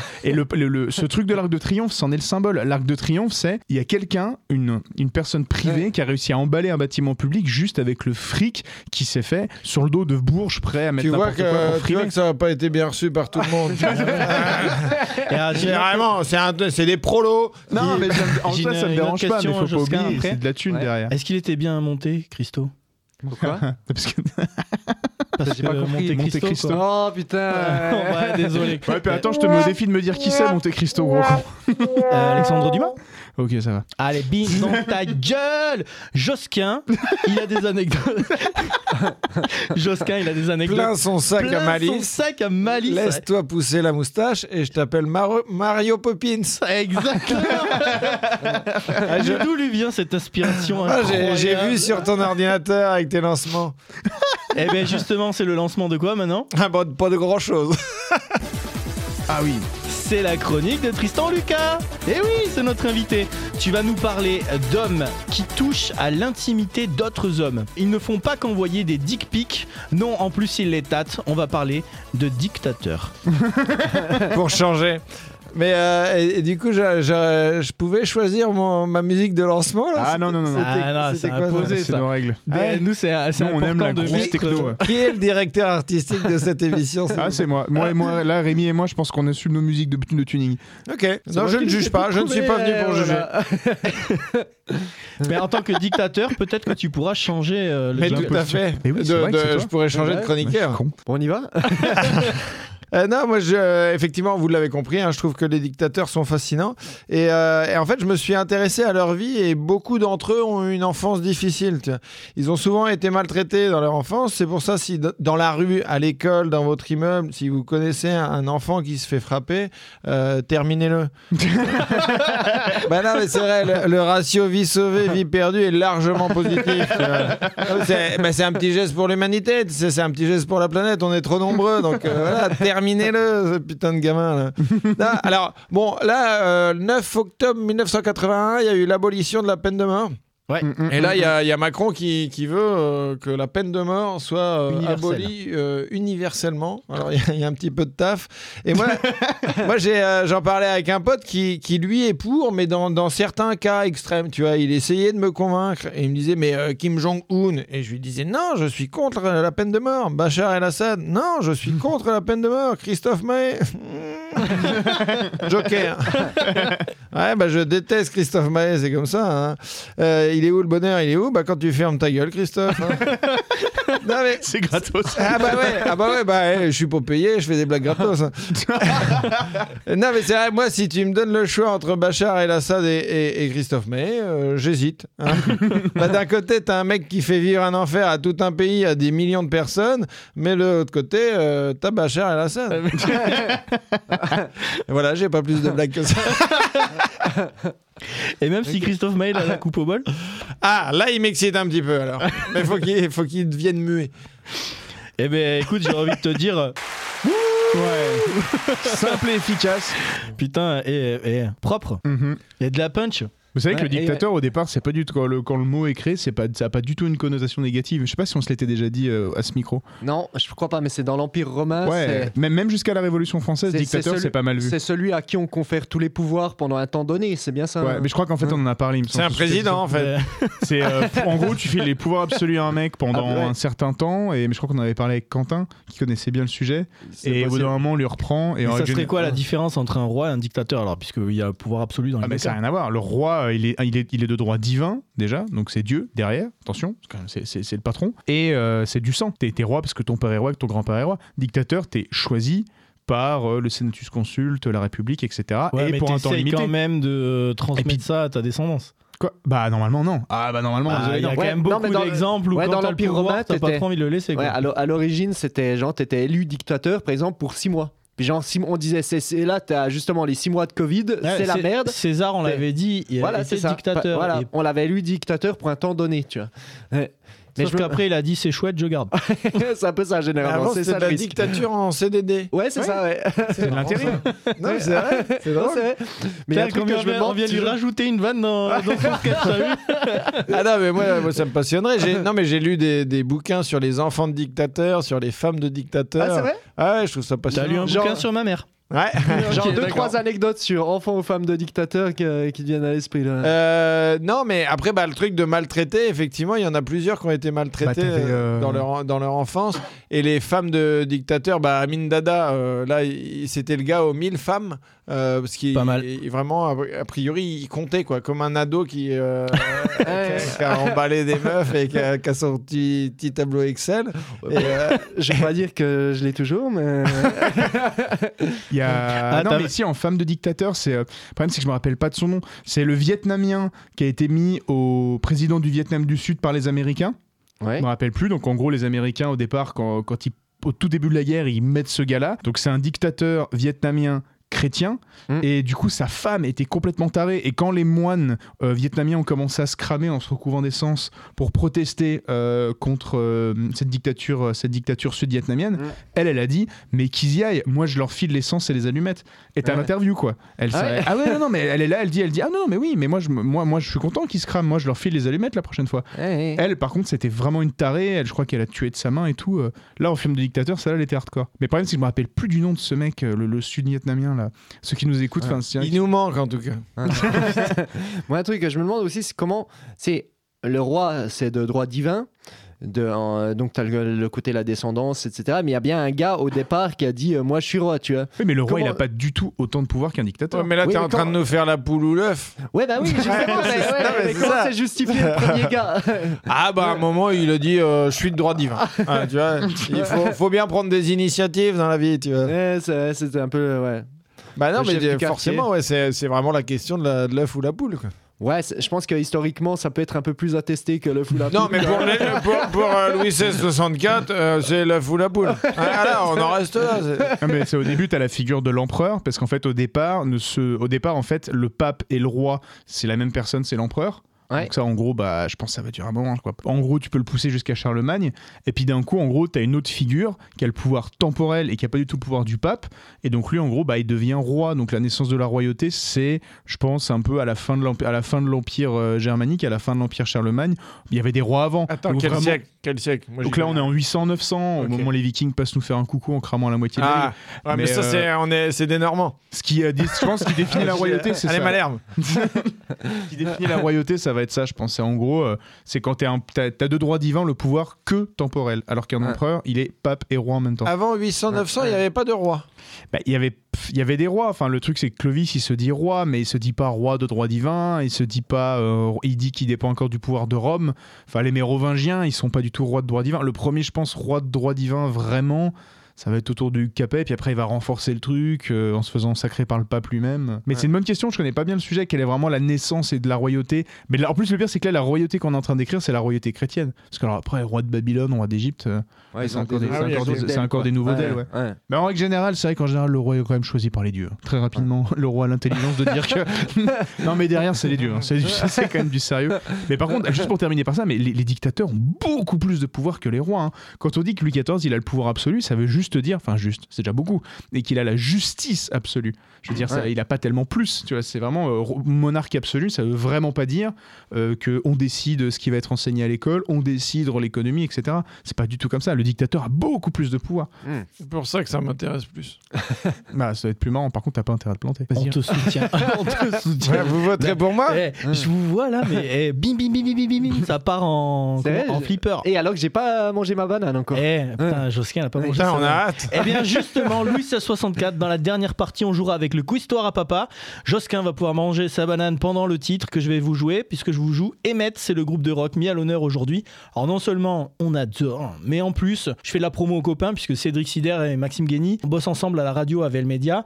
Je fais même partie de la team de Cédric Cizer, ça y est. Oh là là, Dans son émission Rémi, solo sur VL, tous les mardis Comme 21h. Ah, Rémi On dirait, on peut dire que t'es- passé maître. Si tu veux dicta- oh là là. si tu veux faire une dictature, je peux te rejoindre. Eh ben impeccable. J'ai déjà mon lieutenant. On vous laisse profiter d'un nouveau titre d'Emmet, c'est Switch You On. C'est maintenant avec Emmet dans Louis C64.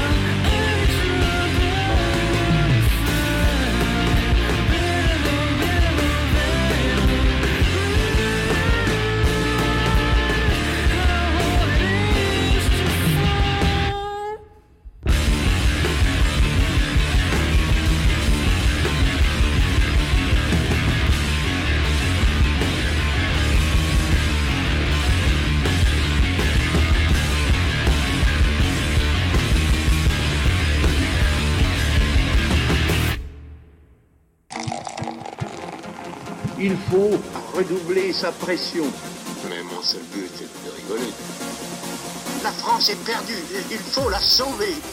Louis 64, l'histoire en humour en mode apéro, toujours en compagnie de cette équipe de folie. Il y a Josquin et il y a Romain. L'hu- il y a l'humoriste Tristan Lucas. Ah, mais je peux pas faire mieux que son cri. C'était magnifique. Alors, euh, sachez que si vous prenez l'émission en marche, il faut absolument que je vous parle du train d'Acapulco, les amis. Faut savoir que ce train a une histoire, mais euh, je la connais pas du tout. Euh, par contre, je reviens avec plein de doutes et de questionnements. Si l'extrême droite et Éric Zemmour gagnent les présidentielles, est-ce que Passepartout et Passe-Muraille seront expulsés de France? Car oui, les nains sont des migrants. Je Ah pas. oui, oui, si, je l'ai. Et Ils sont à moitié grands, tu vois. Ils- Ah, Ah, ah oui. Ah Ah, ouais, mais ouais, mets-toi, mets-toi un bruitage. Elle est un peu technique, elle est un peu technique. Qu'est-ce qui se passe maintenant, les petits poulets? C'est le. Le quiz à papa. Ouais. Eh oui, c'est le quiz à papa. Les gars, aujourd'hui, on va parler d'art, de médecine De guêpe. et aussi un petit peu de huc. Parce que ça fait toujours plaisir. on commence avec la première question. Qu'est-ce que le dadaïsme? Réponse A, faire de la peinture à cheval Réponse B, un immense doigt d'honneur artistique envers la société en mode magie. Tada Ou alors, euh, réponse C, un rusbeg qui vient de dire oui. da, da. Est-ce que, c'est, est-ce que les fans d'Amin Dada Ouais. Faisait du dadaïsme Ouais, Eh ouais, ben, ouais. c'est euh, possible. Ah. Ça serait peut-être Un jeu de mots raté bêtement, tu vois. Putain, passe à côté. Tu dirais quoi, Lucas? Euh, Tristan. Euh, alors Barreau, je dirais euh, un immense doigt d'honneur artistique envers la société qui est apparue au, deuxi- au début du XXe siècle en mode magie dada. Hmm, bah ouais, Ouais, c'est ça, ouais. C'est ça? Ouais. c'est ça. Eh ben, c'est ça. Alors, le mouvement Dada, aussi appelé dadaïsme, c'est un mouvement intellectuel, littéraire, artistique au début du XXe siècle, tu l'as dit Tristan, qui se caractérise par une remise en cause de toutes les conventions et contraintes idéologiques, esthétiques et politiques. En fait, ils auraient aussi euh, tout bien pu appeler ça Allez bien vous faire cuire le cul.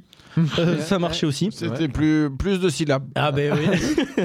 Dans les artistes célèbres de ce mouvement, euh, je voulais en mettre un en lumière qui s'appelait Marcel Duchamp pour ses œuvres. Ah, Il en a fait Ouais. une qui s'appelle Fontaine. En fait, tout simplement, il a pris un Ouais. urinoir. Ah, ça s'appelle Fontaine? Ouais. Exactement. mais euh, tu parles à un grand fan de Marcel Duchamp. Hein, Eh bien, suite. figurez-vous que cette œuvre-là, Fontaine l'urinoir, il a été refusé à l'exposition des indépendants de New York en 1917. Ouais. Il a même fait, ça j'adore, une Joconde avec une moustache et une barbiche. Ouais. Et vous savez comment il l'a appelé Avec cinq lettres. L, H, O, O, Q. Et si vous le dites un peu vite, ça fait Look L, H, O, Q. Ah oui, c'est vrai Je te jure, c'est C'est vrai Eh ben, eh, c'était un rigolo le Duchamp. hein. Attends. Alors franchement, moi je crois que vraiment que je fais partie du mouvement euh, dadaïste euh, parce que j'ai peint la même Joconde avec le drapeau du Portugal en fond et j'ai appelé mon tableau avec pareil, cinq lettres L, F, M, N, H.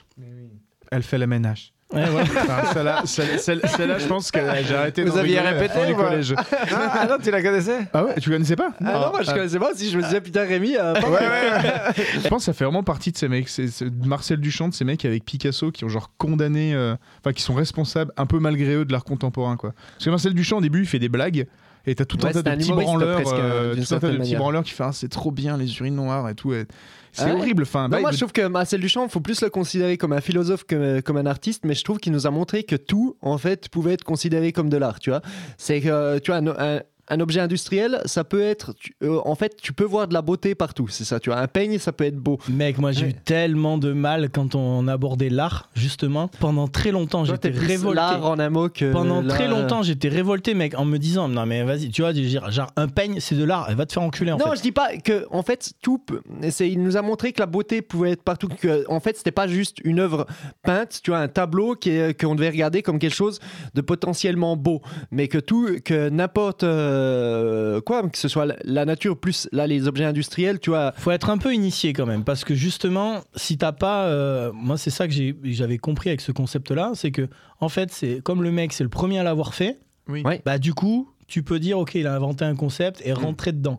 Mais moi j'avais tellement de mal à rentrer euh, Mais dans surtout, le problème, c'est que là, je trouve que par exemple, non, mais la manière dont tu l'évoques, elle est, c'est bien dit et tout, mais le problème, c'est que là, c'est un peu le côté éthéré des idées. Mais le problème, c'est qu'en fait, dès qu'on parle de ça, il y a systématiquement l'argument de l'argent qui vient tout ruiner. Oui, mais on s'en fout, ça. Tu Bah vois, non, tu, on s'en tu- tu dis à un Tu peux moment. pas t'en foutre, juste, en fait. tu vois, au 19e, par exemple, tu as le moment où les impressions. Tu as tellement de critères pour définir ce qui est beau que ça t'enlève toute possibilité juste d'apprécier quelque chose par tes propres euh, émotions et que gentiment toutes ces barrières là d'abord avec les impressionnistes puis après gentiment avec l'abstraction etc pour entre guillemets finir à Duchamp bah, toutes ces barrières là tombent et tu te dis bah, finalement j'ai le droit de considérer quelque chose comme beau juste parce que moi je le trouve beau. Et c'est grâce à ces gens là en fait que tu peux le faire. Tandis qu'avant c'était si, si tu disais si tu respectais pas toute une liste de critères qui faisait des pages et des pages t'avais pas le droit de considérer quelque chose comme étant beau.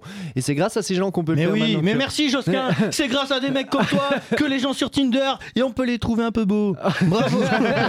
Ils ont leur chance eux aussi, merde. ouais voilà moi, Voilà. on, pourrait se lancer, on pourrait se lancer dans un long débat là-dessus quand même. Allez, deuxième question. Qui a inventé le vaccin Kikiki Bah, je- Ah non. Réponse A, c'est Louis Pasteur, espèce de connard, tout le monde sait ça. Non. Réponse Ouais, il doit y B, avoir un piège c'est le complot Pfizer 5G, l'État te veut du bien, mon enfant, hashtag Squid Game. Ouais Ou réponse C, c'est Edward Jenner, un médecin anglais qui n'a rien à voir avec euh, Kylie Jenner. Ouais. Va mourir toi et ton Insta Life.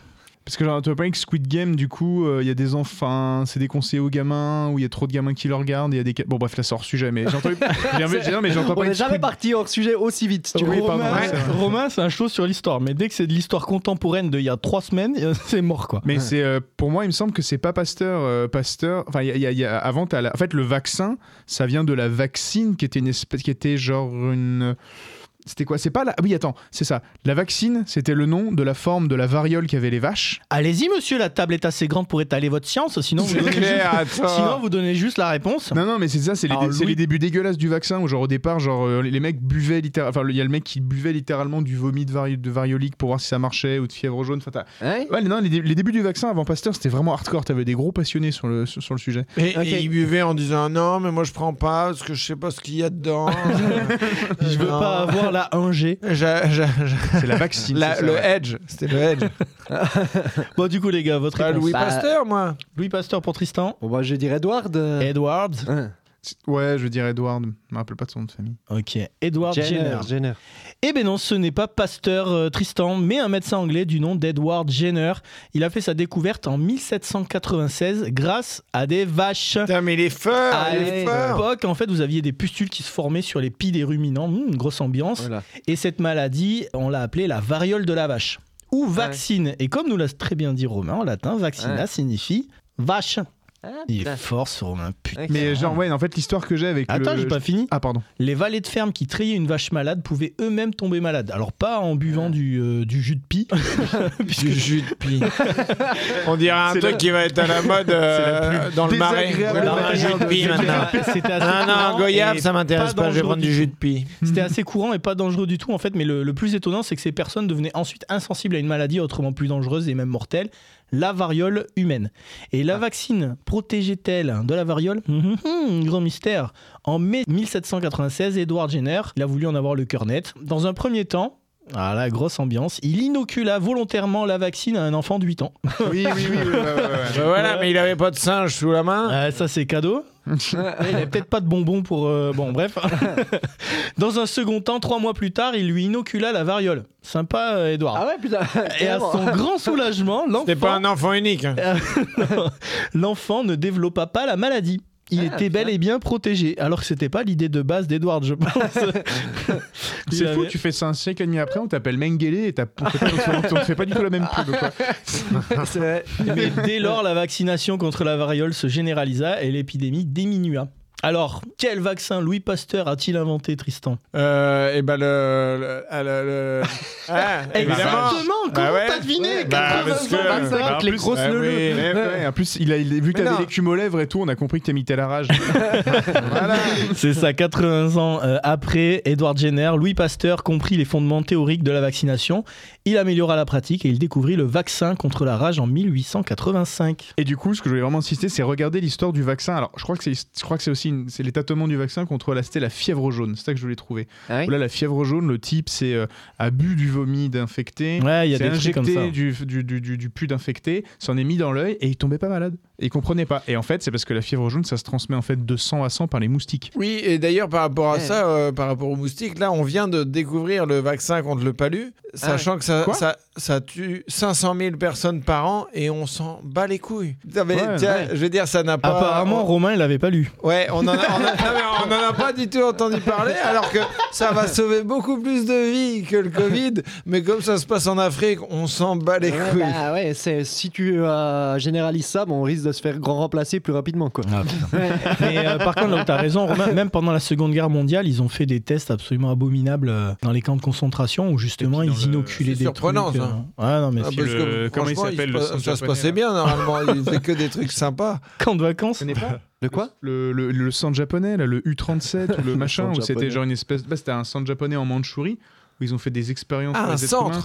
C'est un centre. C'est Ah, comme J'ai enfin, compris Ah, du sang, oui, oui, moi du aussi, sang je- je japonais. comprends. Non, mais on a c'est tous un- compris, c'est du un sang centre japonais. japonais. Et Ouais. genre, c'est le U37. Où, vous tapez, tapez sur Google et c'est le, le festival de l'horreur. C'est des dizaines de milliers de, de, de- de mecs là-bas qu'on a ébouillantés. On leur a mis des insectes dans le corps. On a tout, bon tout appétit, tenté bien sur sûr. eux. Toutes les maladies, tous les machins, c'est épouvantable. Ouais, bah, Ah, faut ouais. bien tester des trucs. Ah, les japonais. Tu sais pas t'amuser Faire toi avancer aussi, la- la- Romain, la quoi, science. putain. C'est pour ça, genre là, on, on rebondit sur le sujet de- qu'on avait abordé au début. Genre, la Corée, il termine avec, d'un- il termine avec un dictateur vénère, mais il faut voir ce qu'ils ont mangé parce qu'ils se sont tapés 40 ans d'occupation japonaise.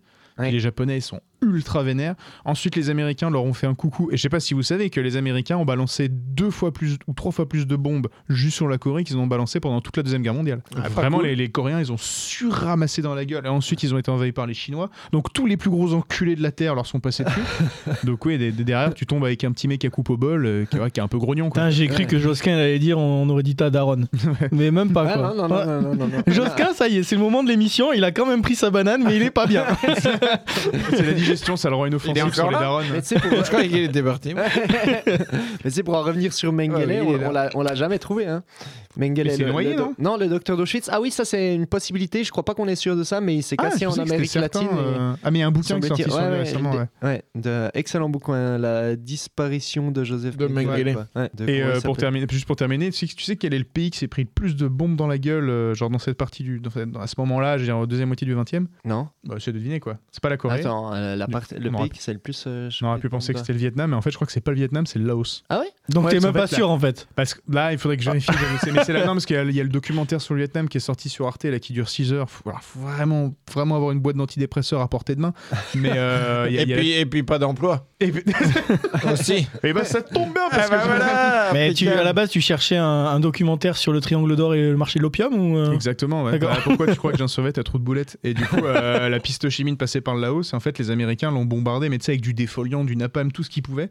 Et je crois que le Vietnam a pris, je sais pas, 10, 10 fois plus de bombes que l'Allemagne nazie, quoi. Ah ouais Ah, c'est hallucinant le nombre de bombes. Et là-bas, pour terminer, Laos et Vietnam, Ouais, mais Laos, ouais, hein, Laos, la ouais. piste chimine, elle passe au Laos, parce que Laos, était censé être plus ou moins neutre. Et pour terminer, là-bas, il y a encore plusieurs milliers de morts par an de bombes, parce qu'ils utilisent des bombes à sous-munitions. Donc c'est des petites bombes. Tu sais, en fait, t'as une bombe qui pète et qui lâche plein de petites bombes. Ouais. Ouais. Et moi, quand j'étais allé là-bas, Merci Laos, pour l'image, on a bien compris. j'étais allé au Laos, il y avait des mecs qui pêchaient à la sous-munition américaine. C'est-à-dire qu'en gros, ils prenaient la petite bombe comme ça, ils la jetaient dans la flotte, ça pétait. Et, et du coup, Ouais. ils ramassaient Mais attends, euh, Cousteau pêchait comme ça non, mais, non, mais je, non mais je déconne pas. Non mais Cousteau pê- pêchait à la bombe. C'est vrai Même ça a été dans un film qui a eu la Palme d'Or euh, à Cannes, euh, si je Ah, dis pas trop de la conneries. bombe. Ah ouais, euh, bah, je- euh, non mais. T'es sûr que c'est pas Groland? Non non, mais attends, Non, mais après, il y, a des- il y a des vieilles qui, il y a une vieille qui s'est fait choper pour pêcher à la grenade en France, en Sologne, il y a pas longtemps. Elle pêchait les grenouilles. Ah ouais? Non, je te jure, c'est vrai. Ouais, mais les grenouilles, ça doit les exploser partout. Tu Non, mais je quoi, crois qu'en hein fait, non, mais le principe, c'est en gros, elles, avaient, des grenades. oh, non, mais elles jetaient pas ça dans le terrier de la grenouille, tu vois. Ah, Maintenant, les, les grenouilles ont des terriers. Bon, les gars, je sens que avez envie de jouer. Du coup, j'ai ma troisième question qui Ah, est putain, directement tirée sur un jeu. Comment s'appelle le jeu que l'on joue les yeux bandés et pourquoi ce nom? A. C'est 50 nuances degrés parce que noir c'est noir, lave-toi le petit couloir, gris c'est gris, bah, ça va. je te menotte au barreau du lit. Désolé, j'étais j'étais lancé. Ah, mais je l'imagine écrire ces paroles de chanson. Réponse B, c'était la piñata. C'est comme ta meuf, sauf que quand t'as fini de taper dedans, t'as un cadeau de 3,5 kg. Ou alors. Ou alors la réponse C, Colin Maillard. Que toi t'appelais Colamaya parce que t'es tellement con que t'as jamais compris pourquoi il y avait pas de soda ni d'abeilles dans ce jeu. Hmm. Mais euh, pour moi, il y a Ah oui, deux bonnes réponses. Attends, Ah ben t'as- tu dois en choisir une. C'est des jeux de mots à tirer. Ben non Parce que la piñata, t'as les yeux bandés, et Colin Maillard, t'as les yeux bandés. Et- Eh oui, mais et- quel et vingt- est et vingt le nuances de jeu aussi. original? Bah, c'est Colin Mayer, mais. euh, Ah, le premier des deux Le premier, Bah, je dirais la piñata. ok Bah, c'est Colin Mayer. Ouais, je dis pignata aussi. Eh bien, c'était Colin Maillard. Colin Maillard. Je vous explique pourquoi. Alors, déjà, un petit rappel du jeu. L'un des joueurs se bande les yeux, puis à tâtons, il cherche les autres participants. Lorsqu'il en a attrapé un ou une, il doit le reconnaître. Et ce jeu tient son nom d'une très vieille légende, celle du chevalier Colin. Rien à voir avec les poissons, les gars, vous allez voir. Un peu avant l'an 1000, il y avait au pays de Liège un guerrier du nom de Jean Colin. Alors, euh, on lui a fait des vannes à l'époque, genre Ouais, Jean Colin douille ou. euh, Alors, il est tombé dans un filet, un filet de Colin.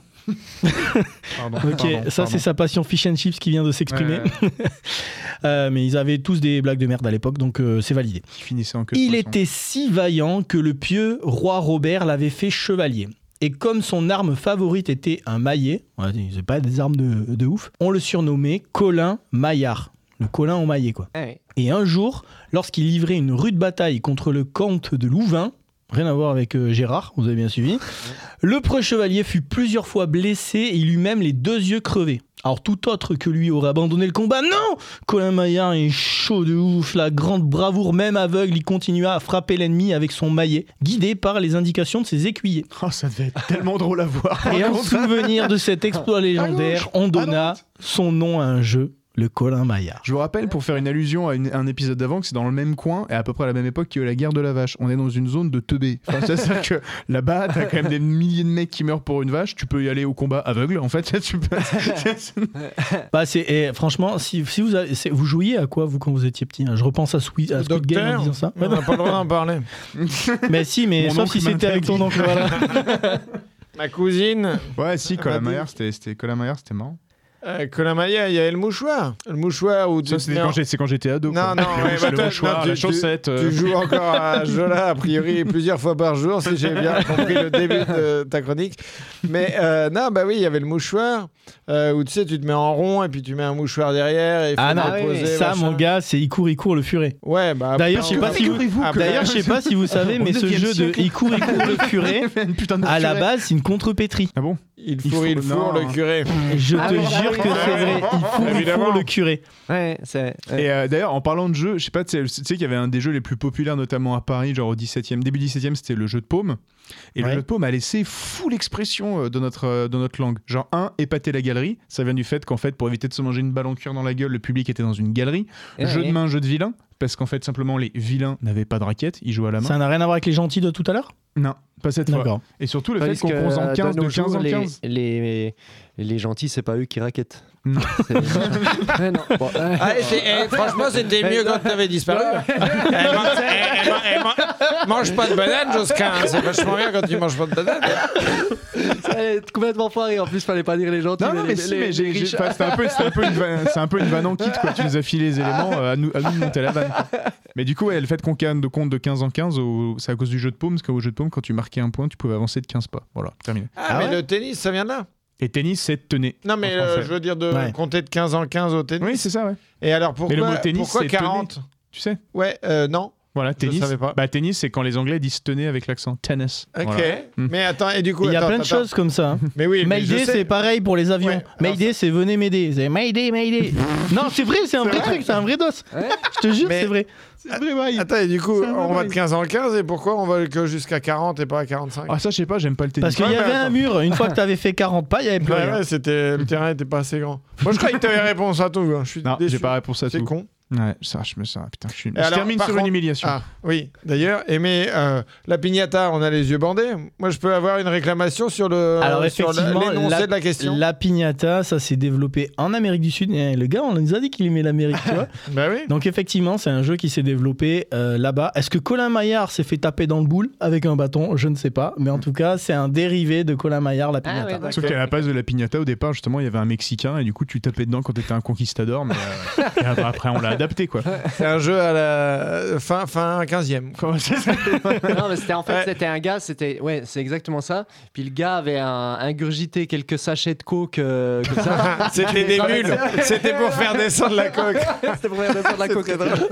T'imagines Mais finalement, euh, je te veux réveiller.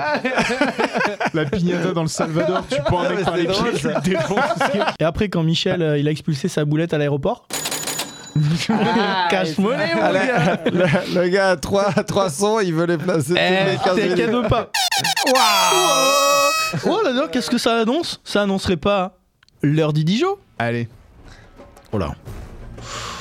Ah, je croyais que. C'est- je sais que Faut pas euh, parler mon mariage, je suis rentré sur cette chanson d'ailleurs. Mais non. Si si, je te sûr. Il y tient à sa chanson. À la base, c'est son jingle. À chaque fois, il nous le dit. C'est mon jingle, les gars, c'est mon Moi j'ai jingle. de la grosse électro, mais. Eh bien non, c'est l'heure du Dijon. Maintenant, parlez ou taisez-vous à jamais? Un petit calva. Ah ben, Normand. ben, Trou Normand, tu connais? Bah oui, évidemment. Ta belle-sœur Euh, Oh, il la veut pas. Il a souri un peu, mais il la veut pas. Avec tout ce qu'on s'est dit euh, sur cette émission, est-ce que vous avez des choses à rajouter? Non, je pense pas. Moi, j'ai juste envie de rajouter ouais, de- euh, que les gens aillent sur Google Images et tapent Bouzloudja pour voir euh, le congrès communiste En combien de Bulgarie. en combien de mots En un seul. Bouzloudja. Et que vous voyez aussi dans le Mais c'est film, quoi euh, I dans le Feel film Good. avec Jean Dujardin, I C'est- Feel Good. C'est quoi Bouzloudja? C'est le grand congrès communiste soviétique de Bulgarie. C'est un immense bâtiment complètement futuriste planté au, au milieu de la campagne. Fisturiste. C'est-à-dire que tu, tu te prends, tu te prends un, un avant-bras, mais dans, plus Mais tard. dans, dans l'avenir. c'est une promesse de fist. Mais les, Futuriste. les- les communistes, ils étaient forts quand même pour les bâtiments. Tu sais quel est le, tu sais que le Louvre, c'est le deuxième plus grand palais euh, d'Europe. C'est quel est le premier, quoi? Ah, c'est le roumain, non? Ouais, c'est le Ouais, Roumains, quoi. Et- Donc, En plus, je crois qu'il y a la moitié du bâtiment qui est inoccupé. Ils savent pas quoi en foutre. C'est Ouais, beaucoup bah, trop si grand. c'est euh, le double du Louvre, ouais, tu peux euh, loger pas mal de gens dedans quand même, a priori, quoi, tu vois. Ah c'est Ouais. hallucinant ça. Moi, j'ai un truc sur le- les palais. Ouais, Attention. Vous la voulez ou pas? Ouais, bah de toute Ouais, façon, on est là pas, pour euh, ça. hein. ouais c'est c'est quoi? Ça sera la dernière. c'est- Allez, vas-y. Vos darons, c'est des princesses, les gars. Je suis allé les chercher jusqu'au fond de leur palais. Bon, bah, c'est con. Est-ce que vous avez autre chose à rajouter, les petits amis? Non, c'est beau. Moi, j'ai appris plein de trucs dont je me souviendrai pas. Parce que c'est euh, c'est pour ça que je Eh connais ben, tu rien. pourras réécouter en podcast. Effectivement. C'est ça la magie du podcast. Si je pense que tu vas te rappeler de la piñata euh, Oui. de, de Narcos, quoi. Ouais, mais c'est ta blague aussi. Ouais. Oui. Ah oui, oui, oui, oui. Du Ouais. coup, Ouais. rappelle-toi. Rappelle-toi de la blague de Josquin. Ben écoutez, les petits amis. Il est temps de conclure cette émission. N'oubliez pas de nous suivre sur Instagram, Facebook, YouTube, Louis1664. D'ailleurs, allez voir notre vidéo au Fridge. C'était l'épisode 13 avec Anne Boissard. On était en public chez Kev Adams. Et puis pour moi, eh ben on, est, on est dans une chambre. il, y a, il y a des travaux en face avec des ouvriers qui passent devant la fenêtre. Eh ben merci. Eh ben oui, mais le public, il viendra te voir par contre. Oh, j'ai hâte. Ouais, Trop bah oui. bien. Abonnez-vous, likez, partagez notre podcast. Vous pouvez aussi euh, nous soutenir en envoyant vos dons sur Tipeee. Eh oui. Je remets le petit son pour Tristan, il a kiffé. Et si vous êtes euh, artiste, groupe de musique, que vous souhaitez également passer dans l'émission, laissez-nous vos commentaires et vos liens sur nos réseaux euh, Louis1664. Merci à toute l'équipe de l'émission. Merci Josquin, on te retrouve toujours dans Montmartre façon stand-up. Ouais, ouais, avec plaisir. Et vous pouvez suivre un peu mon actu euh, bah, sur Instagram, quoi, Josquin Chapat. C'est quoi l'actu du moment? L'actu du moment, c'est des comédie clubs et Montmartre façon stand-up. Et euh, est-ce que voilà. te- elle dure combien de temps la visite? Une heure et demie. Ok, donc Ouais. il faut quand même que tu prévois une ou deux bananes. Sinon, il, a, il- il a retenu les bases de l'émission. Sinon, sinon, il monte pas les marches. tu, tu vois Pigalle et tout, mais la place du terre, tu la vois pas. ça. Là, franchement, allez-y avec ou sans banane, c'est juste une bombe. Son spectacle à Josquin, il est vraiment ultra drôle. Mais ça, faut y aller pour s'en rendre compte. Eh ouais, ouais, c'est dur si tu restes chez toi, euh, a priori, quoi. Mais Ouais. si je reste chez moi, c'est dur, mais pour une autre histoire. Romain, toi, super promo, Diable et Détails, toujours dispo, on peut faire des visites avec toi. Carrément. Là, Bah, aujourd'hui, t'es en euh, mode les- dégueulasse, en survêt, mais sinon, t'es en costard à, à- à l'Arc de Triomphe en mode Christo, quoi. Exactement, ouais. Bien les détails, n'hésitez pas. D'ailleurs, il y a quand même pas mal de résas qui sont tombés, donc euh, j'espère qu'il vous restera de la place. Au, au cas où, s'il y en a qui ont l'idée de réserver, faites-le par mail. Là, maintenant, je suis en train de refaire le site, donc euh, le Attends, formulaire. moi j'ai pas compris du coup, parce que là tu, fais, tu faisais Christo euh, à l'Arc de Triomphe. Mais là, il et peut plus. C'est fini. Ah tu non, fais quoi Qu'est-ce bah, qu'on je trouve sur Diable et Détail Bah, euh, des, vi- des visites de Paris sur plein de thèmes différents. euh, je sais pas moi, des cas visites de quartier, visite du Louvre, euh, visite du musée d'Orsay, visite de la. Je vais faire la chapelle expiatoire dans pas longtemps. Ça va être cool ça. C'est la chapelle que les frères de Louis XVI ont fait ériger euh, pour nous faire expier son crime. Ah ouais. Basilique. Saint-Denis Ouais, ouais. aussi. euh, Ok. voilà, quoi. Ben, Sur j'irai la voir sur. Diable et Détail, moi. Ouais, C'est bien euh, entendu. franchement, allez-y. Même si vous connaissez bien Paris, vous connaissez pas Paris. Mmh, C'est tout à vraiment un truc de ouf. C'est une bombe. Tout Moi, le monde aime l'histoire, c'est juste qu'il y en a qui le savent pas encore. Putain, la. Eh, là. pop, pop, pop. Euh, moi, vous me retrouvez euh, ici la réalisation Louis marche pas trop. 1664, la production, euh, également sur les Actuvores sur VL Média les jeudis 18h30 20h, toujours sur VL avec Ah. euh, solo avec Cédric Cizer sur VL 21h 23h tous les mardis sur VL Média, également sur Clubhouse, c'est le barreau du matin. Mais oui, Yeah. Ah, tu 7h30, continues 8h30. Je continue pas en ce moment parce que c'était un petit peu l'été mais je vais reprendre, c'est quand c'est dur le réveil. On est ensemble pendant une heure avec Good Vibes Only pour passer une merveilleuse journée. Ça donne Ouais, envie, trop j'espère. bien. Ah ouais, cool. Euh, vous me retrouvez aussi dans la nouvelle émission Le Golden Shower. Eh oui, un petit arrosage humoristique, Mais effectivement. Golden Show Hour, tu l'as dit trop vite pour qu'on comprenne. Quoi. Ah oui, mais justement, c'est Ouais. fait exprès pour qu'on le dise vite. Tristan Lucas, où est-ce qu'on te retrouve? Et bah euh, dans votre podcast Louis 1664 et sinon j'ai un podcast avec euh, sur sur le monde de l'humour qui s'appelle Sur un plateau Euh, j'ai un plateau d'humour qui s'appelle le Mokiri une fois par mois dans le 20e un autre qui s'appelle le Galia euh, comédie à la brasserie Galia à Pantin une fois par mois et puis je suis en tournée puis euh, et puis voilà quoi Tu fais beaucoup de comédie club, donc les gens peuvent te suivre peut-être un peu sur Insta pour voir euh, où tu te produis. Tu mets un peu ce genre de truc, genre je suis à tel comédie club tel jour. Ou... non Ah, bon. Pour aller dans un comédie club parisien, Non, au mais bol, il y non, aura mais parce que, Tristan tout d'un coup. Non, mais oui, après, je vais, euh, je vais au Paname et je fais d'autres euh, d'autres euh, Ouais. comédie clubs, euh, machin, mais bon. Sur Rire et Chanson, si on te retrouve avec ah les oui, chroniques et je fais Bruno des Robles. chroniques de temps en temps sur euh, Rire et Chanson. Et puis, euh, et puis pour le moment, c'est tout, mais j'ai j'ai d'autres trucs. euh, Eh oui, parce que si vous êtes un petit show de l'humour en devenir, vous pouvez aussi aller à l'Académie de l'humour. Ah oui, alors du coup, euh, ouais, il y a l'académie. du- Bah non, en fait, c'est- terminé les inscriptions.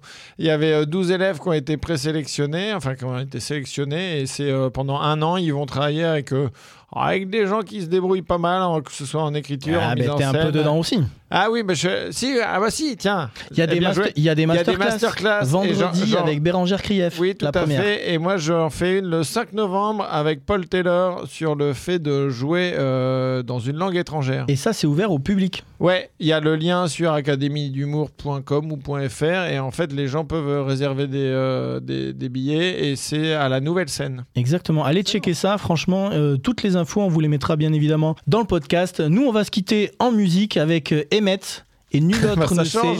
sait. bah oui, c'est le groupe euh, mis à l'honneur. C'est combien de fois par Emmett On... on se retrouve très vite pour un nouvel épisode de Louis 1664. Prenez soin de vous et l'apéro. Salut les gars. Allez, Merci les gars, ciao Allez, ciao.